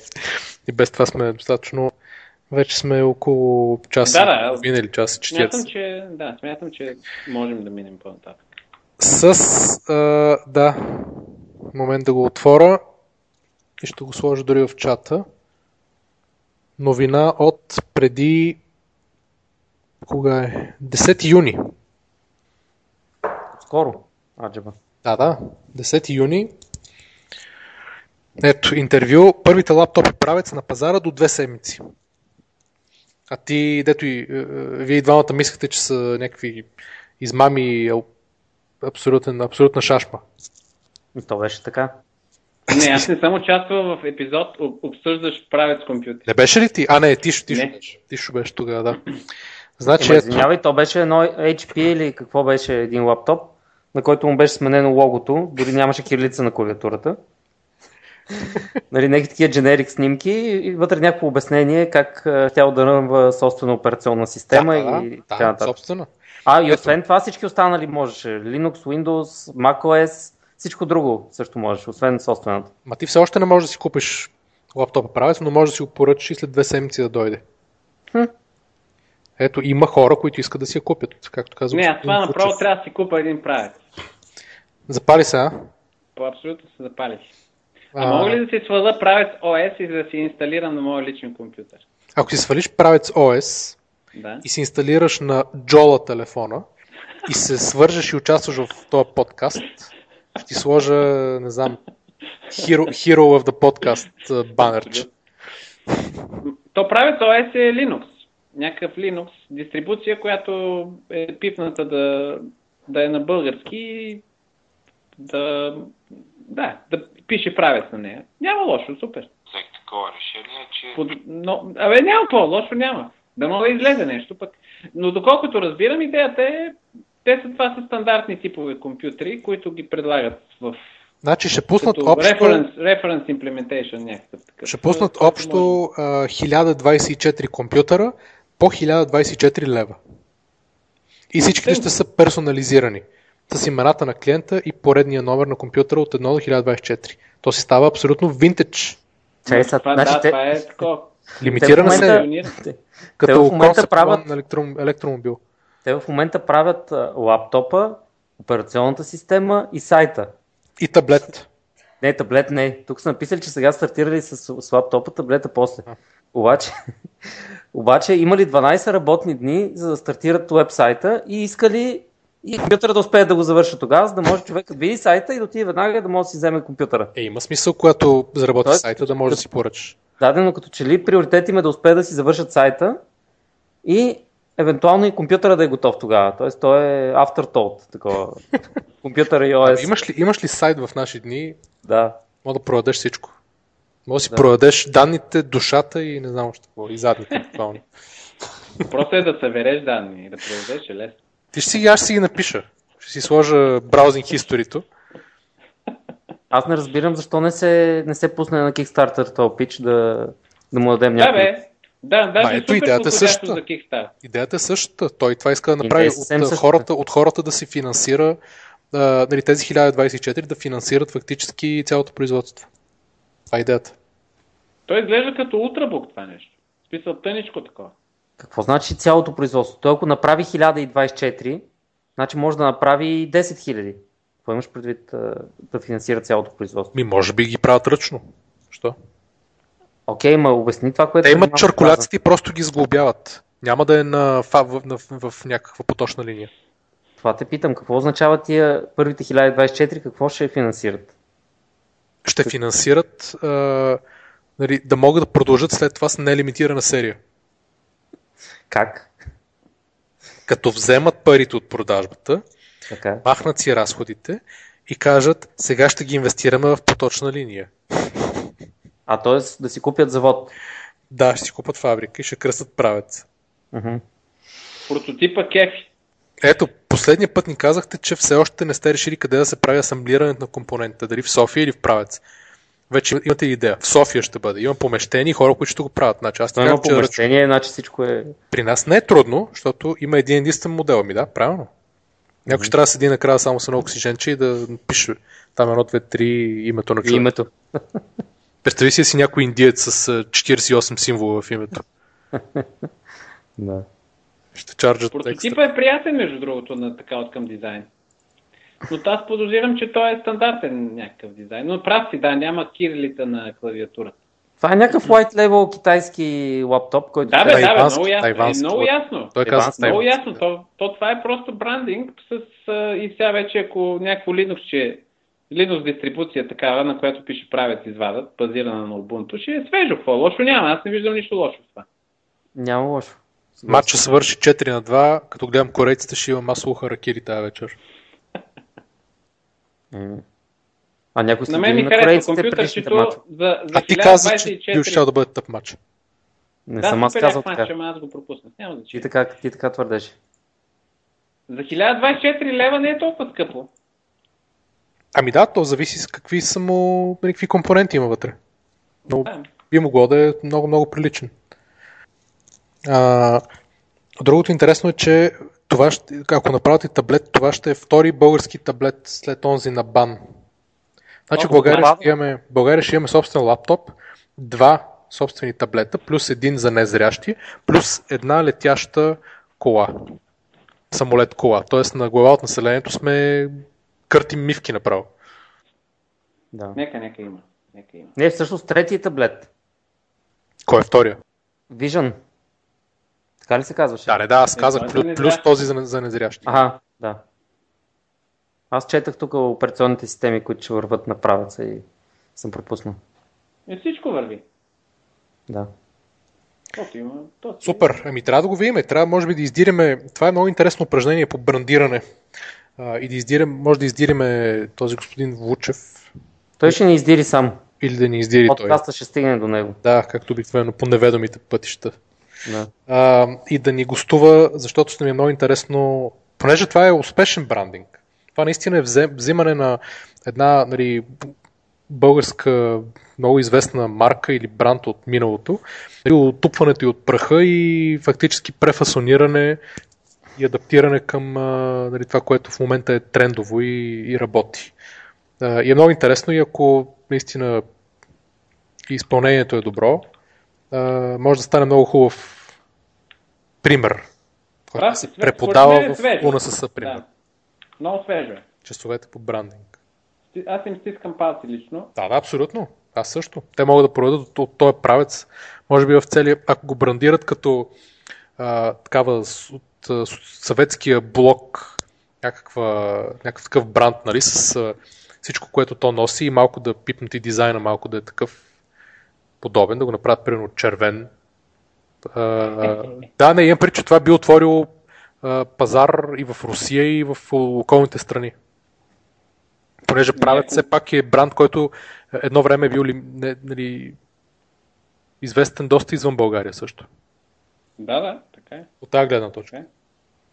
Това Така е вече далечна цел. Те ако България успеят да... Да, да, да, да, е да продадат и 1024. Да. Няма да продадат 1024. Къде знаеш, че няма да ги продадат 1020? Нищо няма да продадат. Ако изобщо почнат да правят нещо. Ние в подкаста ще си купиме само 1000 от Аз обмислям, аз обмислям. Аз обмислям. Трябва да го видя на живо, обаче иначе обмислям. Те трябва да направят. правя. Това е супер альтернативно. Трябва да направят Просто това е супер яко. Има 12 дена. Така че Ако ни слушат до 12 ден, трябва да има сайт, за да може Иво да си вземе, да си а, направи при-ордър на един от Иво, между ще другото, останат ти ако само взимаш- 1023. ти ако взимаш Иво, трябва да вземеш номер едно, според мен. Те всички са номерирани, така че ако е номер едно, моята, моята, йола, моята йола е 705-та, така че и на под 700 съм доволен. М. Ти, ако да не само да не искаш да чакаш до 705 И не, той За- може да си да поиска да му мачват. го гравират 705. Може, да, за да ти мачват. И сядаш в Старбъкса в Берлин, вадиш йолата, вадиш и В Санкт правеца. Оберхолц, за хората, които, не, които искат да идат в най-идиотското хипстърско заведение с стартъп глупаци, които цъкат на някакви Apple компютри там, ще да справят се там и просто ще ги разбие. Просто. Ти ако отидеш с правеца, йолата и пуснеш жиците и влезеш в подкаста, ставаш а, а, нали, най-алтернативния... Един левел, качвам един левел. Качваш много леве. Това е, това е направо, не знам. Много А жиците, жиците има ли е го за Linux? че... Моля? Жиците има ли го за Linux? Много ясно. Еми, е значи само си да лесен. Е, сигурно го има и за Windows, той иначе няма да е живо. Има го, има го и за Windows, има го вече и WebRTC само онлайн, така че ако искате някой път може да пробваме с жици. Ама няма как да записвате сигурно чрез а, това. Има. А, Ими добре, да, ама принципно казвам, че погледнете страница, веб страницата на Жици, там сега те са две-три нови инициативи са м, открили. Между другото, by the way, аз нали ти казах, а, че имаше интервю по а, FOSS Weekly на, в а, мрежата на Лео с а, Емил Ивов, който е от Жици. Да, да, погледнах го, да. да. Супер, супер як тип. Ако може него да го хванете да, да го интервюраш, би било яко. Но, но изключително добро впечатление ми направи. Много ме изгефи. Много Ами ще му пишем. Те ни бяха ретвитнали един път, като говорихме за тях. раз, много така, много добре се изразява, много готино ин- интервю проведоха. Той беше най-свежият от интервюращите, беше много по-свеж, много хубав език. Изобщо направи уни- уникално добро впечатление. Много се изкефих, много ми хареса. Като стана въпрос за бекване на някакви кампании, както ти, ти ще направиш с... Правеца. Нещо го изгубихме, Борко. Да, Или се мютна. Май се мютна. не знам. Ей, сега трябва да продължим сами или какво ли? Не, ще си го изчакаме. Си го изчакаме най-културно и вие сте майстори на наждането. Да, после ще изрежем каквото трябва. Много ясно. Чакай, сега си отбележи тук. Ама ние, то ти ли си основал разговора или как е? Смисъл, той сега на кого ще звъни? На теб ли ще звъни? Ма не бе, той си е тук. А, тук си е, просто не... Ма не ме ли чувате? Да, бе, беше се мютнал. Не съм, не? И беше се мютнал, ти казвам. Чу се едно туп А, и да. изчезна. докъде ме чухте? Чай помисля. говориш някакви несвързани работи. Като целият епизод. да. Не, не, чакай, чакай, Искаме- чакай, да- чакай да помисля. Ам, какво говориш? А, а, Емил Ивов, че а, интер, интервюто с него и ти след това нещо почна да казваш и в този момент прекъсна. В смисъл, самото начало. Не, не свързано след това. Мисълта да. ми беше, че а, а, а, а, като говорихме за а, нали, краудфандинг, това, което А, иск, точно, да, оттам.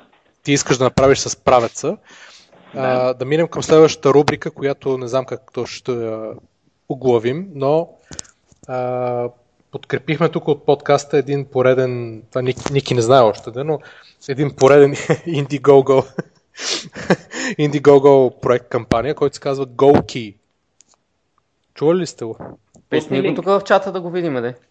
Да, и сега го пускам, което е едновременно чарджър, кабел, USB кабел, локатор и, и, и такова, флаш памет. Локатор, какво ще рече?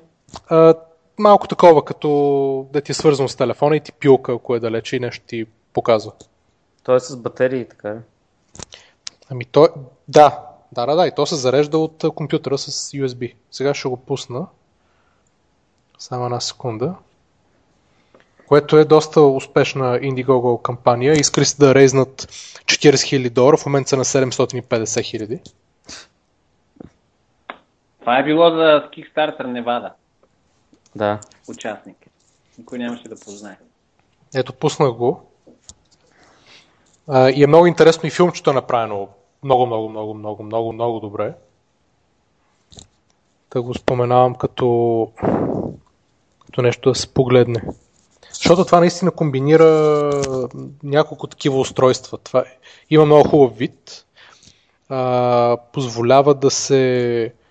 А, първо може да си заредиш телефон, да го сложиш към компютъра и да си зареждаш телефона през него. И по този начин хем телефона, хем то самото се зарежда. После си го държиш на ключ, ключодържателя и в един момент можеш да го извадиш, то ти зарежда телефона до, до 2 часа може да ти даде. Работи и за iPhone 5 и за андроидските. Освен това, може да видиш къде е, ти е на ключовете с телефона, пилка, т.е. може да накара телефона ти, ако натиснеш върху него, ти накара телефона да звънне и да разбереш къде ти е телефона. Освен това има съответно 8, 16 или 32 гигабайта с едно флашка на него. И освен това, може да го използваш като съвсем стандартен USB кабел. И освен това, като го разтъркаш, може да видиш колко батерия, нали, светва един индикатор, който ти показва колко батерия горе-долу има останало в него, с което да заредиш. Много, много готино изглежда. Чакай малко. ми- Ту- Тук пише, че, че това нещо работи с GPS локация. Аз това не мога да го повярвам, че те в това нещо ще сложат... а, Не. G, е, Защо? GPS Защо, модул. да не, защо не може да... Не, може би то самото а, използва GPS на телефона от тази гледна точка. А как да разбирам? В него има и батерия малко. Да, да. Има батерия, да, то зарежда, Да. то основното му е, че зарежда, ти зарежда телефона като, като си навънка. Да, много яко принципно, но не ми се струва Ма истинско. не е ли много голямо? Не е ли едно такова много голямо? Нещо хич не ми харесва на мен да ви кажа. Ема няма Даже как да много- не е голямо. Батериите са големи. Много грубо и, и, и защо стърчи толкова много USB изхода, големия USB изход стърчи страшно много. Що не е много по-къс, примерно? И ми така е. А, може би там, Там има нещо Може би друго, бъде- най-вероятно. да, може би там е... Значи това е нещо много полезно, защото аз, примерно, почти винаги нося с мене кабел за телефона и допълнителна батерия. Почти никога не ги използвам, теле- обаче ми се Кабел за телефона, ама за USB за компютър или зарядно нормално, което... Който да е от батерията до Ток. телефона ми. Такъв кабел. А, от батерията до телефона. Разделена батерия. Еми, не ви държат батериите, това ви е проблем. Не, не, държи ми. Обикновено жена ми го използва. Я използва тази екстра, защото тя не се сеща да си зарежда телефона. Обаче аз съм сигурен, че мога винаги да, да разчитам на батерията си. Си носа такова, защото имам много мъничка външна батерия и не ми е проблем да я нося.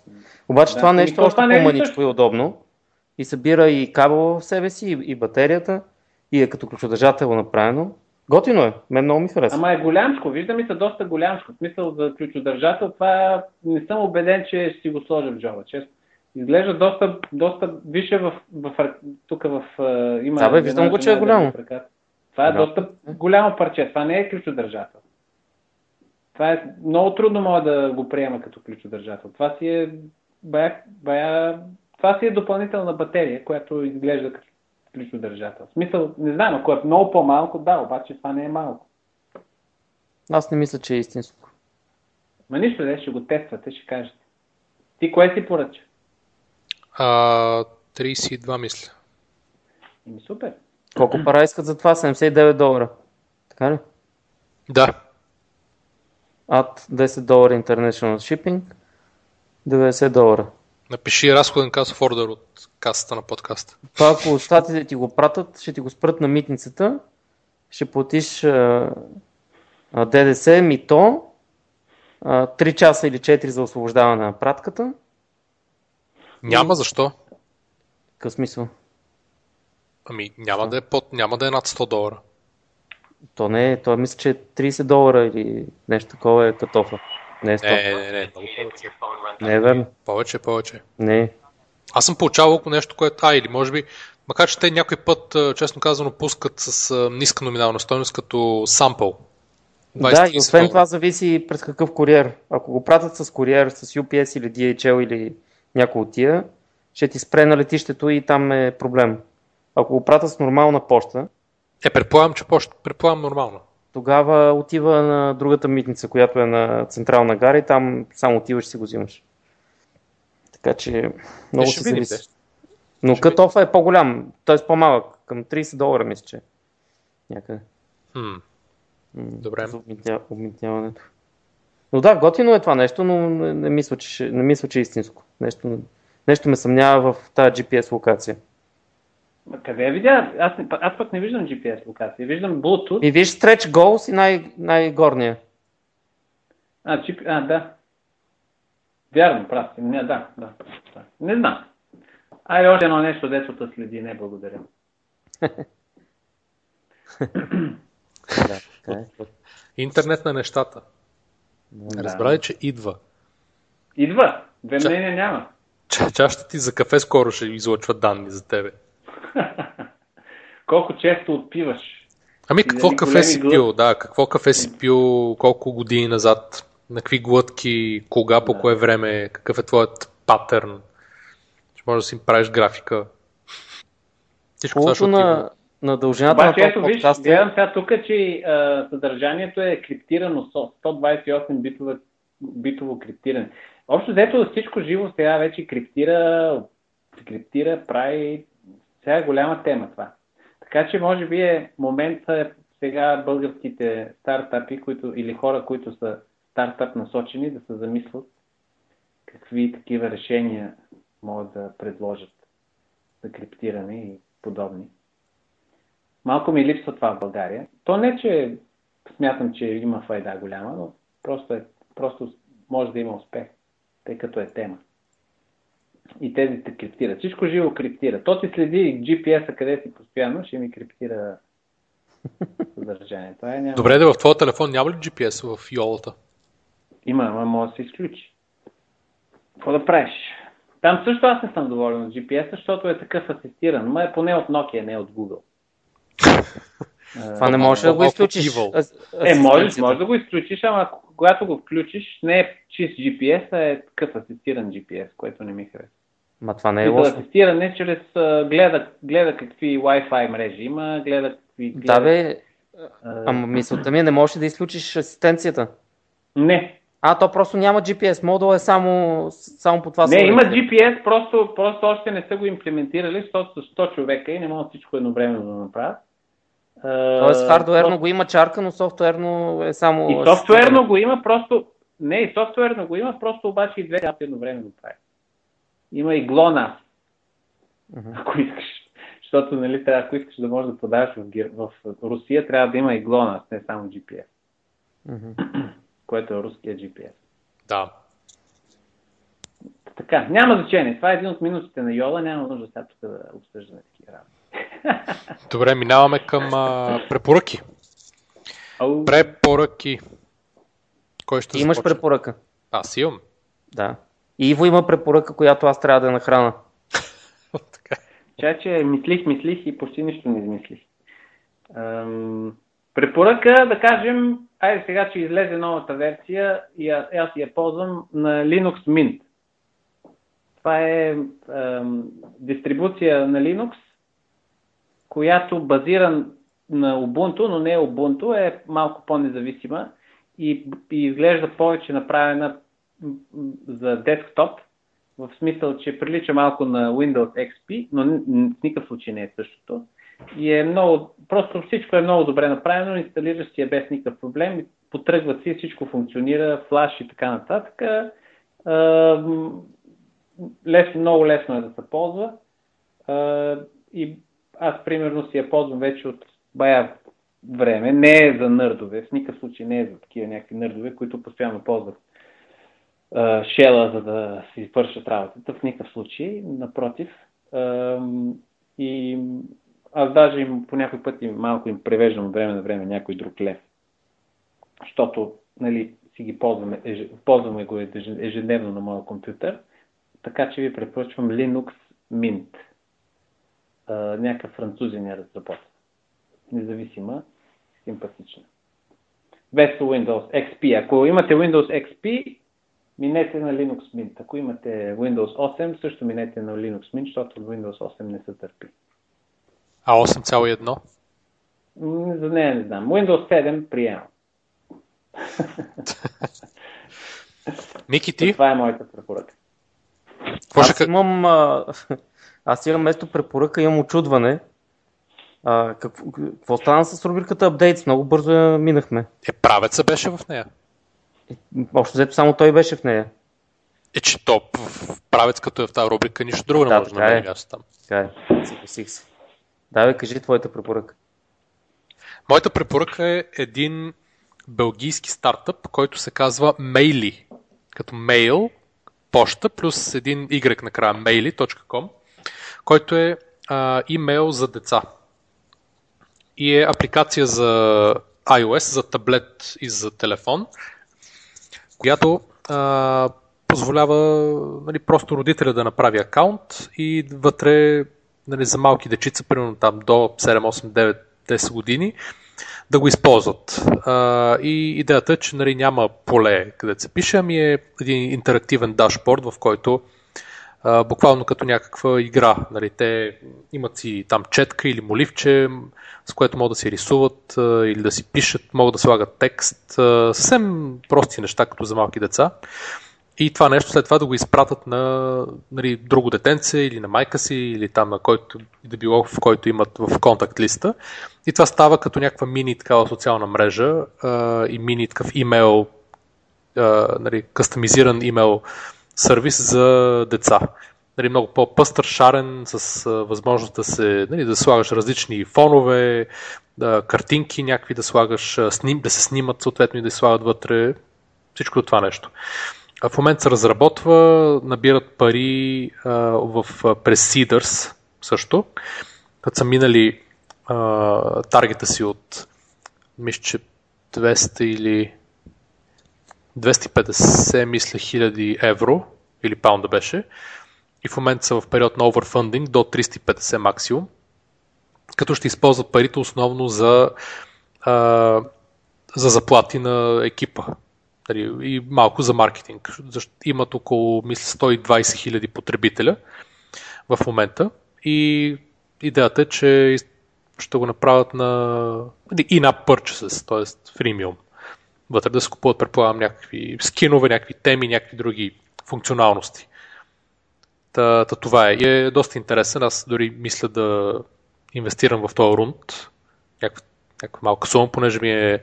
Мисля, че а, имейла е нещо, което е нали, много иновация тръгва да се случва там.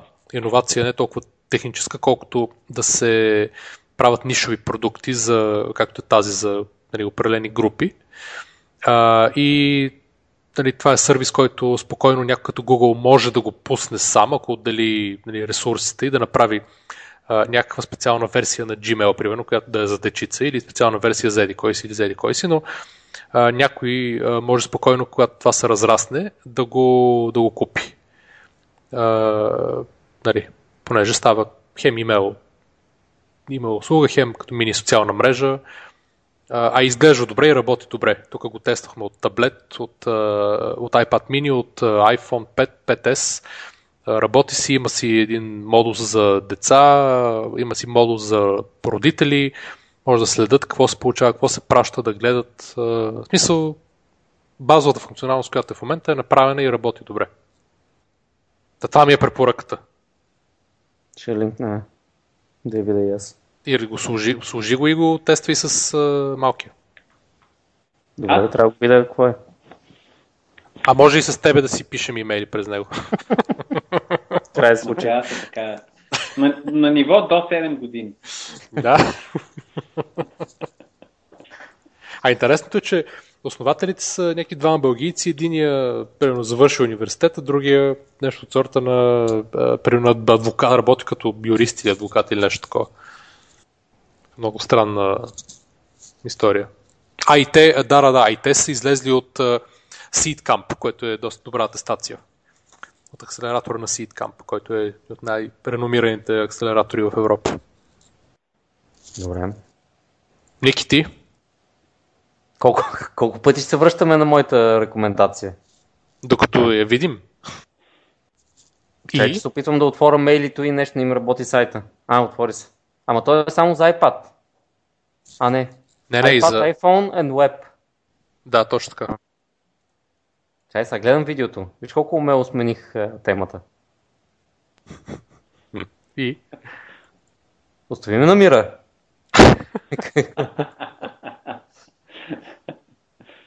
Да. Добре, дай нататък, Боре. Да. Ами, не знам, шаутаути. А, имаме шаутаути отново към а, нашата слушателка от Нью Йорк, а, която ще оставим анонимна, но тя ни прати още идеи за нови гости, за как да си анимираме част от подкаста. Така че благодарим сърдечно и покорно. А, и ще се свържем с нея, за да може да ни, а, да ни помогне да поканиме някои от интересните хора, които, а, които е. Това е един шаутаут. Ники, ти имаш ли шаутаут? Чакай само да кажа, че поне изгледах част от това видео на мейли. Ти явно не си гледал последната, а, последния keynote на Apple, който беше за iOS 8 Така. и за, и за новия OS X. Те вкарват също нещо в а, техния имейл, имейл клиент. Да може, да може да е малко по-интерактивен имейла. Тоест, ти като прикачиш снимка, да можеш да рисуваш по нея, да добавяш текстове, бъбълчета и такива неща. Общо взето това, което виждам в това видео, се прави в native имейл клиента в OS X, вероятно и в iOS. Ама това е за всички, не е конкретно към някаква таргет група. Да, да, да, за всички. Да, да. За всички. И това, че е само за таргет група, не виждам защо го прави по-appealing, нали? Отколкото в на всеки имейл да, да има тази Е, функционалност. защото може да имаш много целенасочен маркетинг. Малко е трудно да маркетираш каквото и да било на децата. Да, да им го продаваш по-точно. Ти можеш да го маркетираш, но после Значи, да продадеш нещо. Ти продаваш на родителите, очевидно. Добре. Няма значение. И разчиташ на, и разчиташ на, нали, на network effects вътре в продукта. Това, че за да изпрати имейл, нали, трябва да го изпрати на някой и съответно един като го сложи, казва на друг да си го сложи, за да може да почне да си децата им да си пращат а, нали, мейли едно на друго и да си комуникират родител с дете и то казва пък на друго и на трето и на четвърти родител и така нататък. Тоест там идва според мен. Не е лошо, бе, не е лошо. в принцип. Ще го пробваме. Ще видим. Да. Така, Иво, някакви шаутаути? Не, не се сещам. Не се сещаш.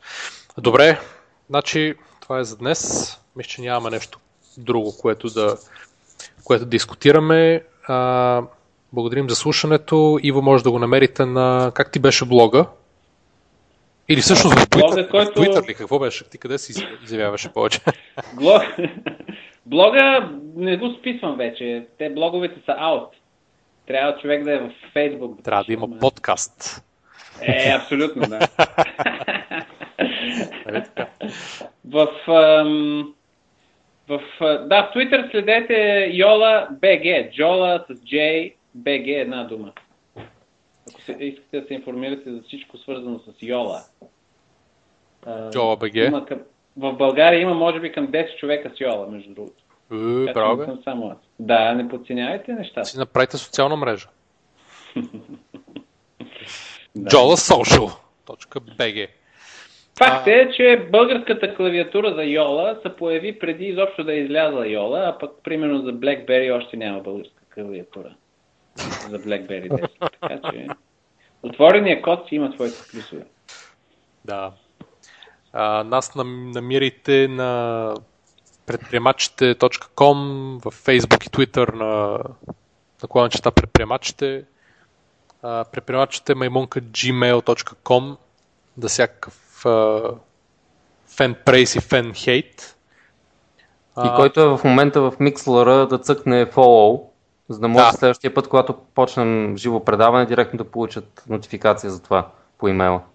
Да, и дори да не са в микслера, и след това пак могат да влязат и пак да а, предприемачите, канала на предприемачите. Полезно е, аз го ползвам, Да.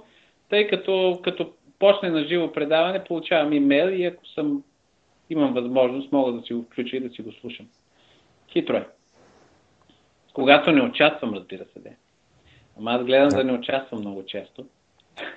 Ето сега. Аз а, проимах шаут-аут току-що, Да. Кой? който не знам дали е точно шаут-аут, но сега проверих а, тези диджитал канапе, за които сме говорили друг път. Да, и който си Са правил, си правил препоръка и шаут-аут. Да. Да, а, и те май са поумрели, като гледам последния дейт на сайта от 6 май. Та, изглежда, че са забравили да, да го правят или не знам какво е станало. Или са отказали. За съжаление. Да. Но да, Екосистемата губи. определено. Това е като с Тесла и е, конкуренцията, нали, патентите. И ние си дадахме всички патенти. Щяхме и с тях да ги споделим, обаче те взеха, че умряха преди това. За всеки който, нов, който иска да започне да прави подкасти в а, България, да се свърже с нас, за да му дадем цялото ноу-хау. Да. Как се прави подкаст. Добре, с а, Вид, Това няма ли вид? това полуоптимистично полуумряло. Еми, чакай да гледам Виц. вид? Чакай са, Виц БГ. Абе, имаше за КТБ свежи вицове. Чакай, че съм ги забравил. Ой, ден ги чета. Кажи. Е, Надяваме се, да, надяваме се да няма вложители имаше, сред слушателите. Те ще има. Има, имаше, че БНБ е успокоила вложителите в КТБ, че КТБ не е фалирала, само държавата е фалирала. Това беше едното. Не си спомням, имаше няколко много свежди. Аз нещо гледах. Трябва да внимавате с изказванията за КТБ, че влиза под закона за да си пие на банки. Ема те там малко или много са нещата на такъв етап, че ние не можем да ги нараниме повече с говорене. Добре. Само предупреждавам. Да, да, знам, знам законите.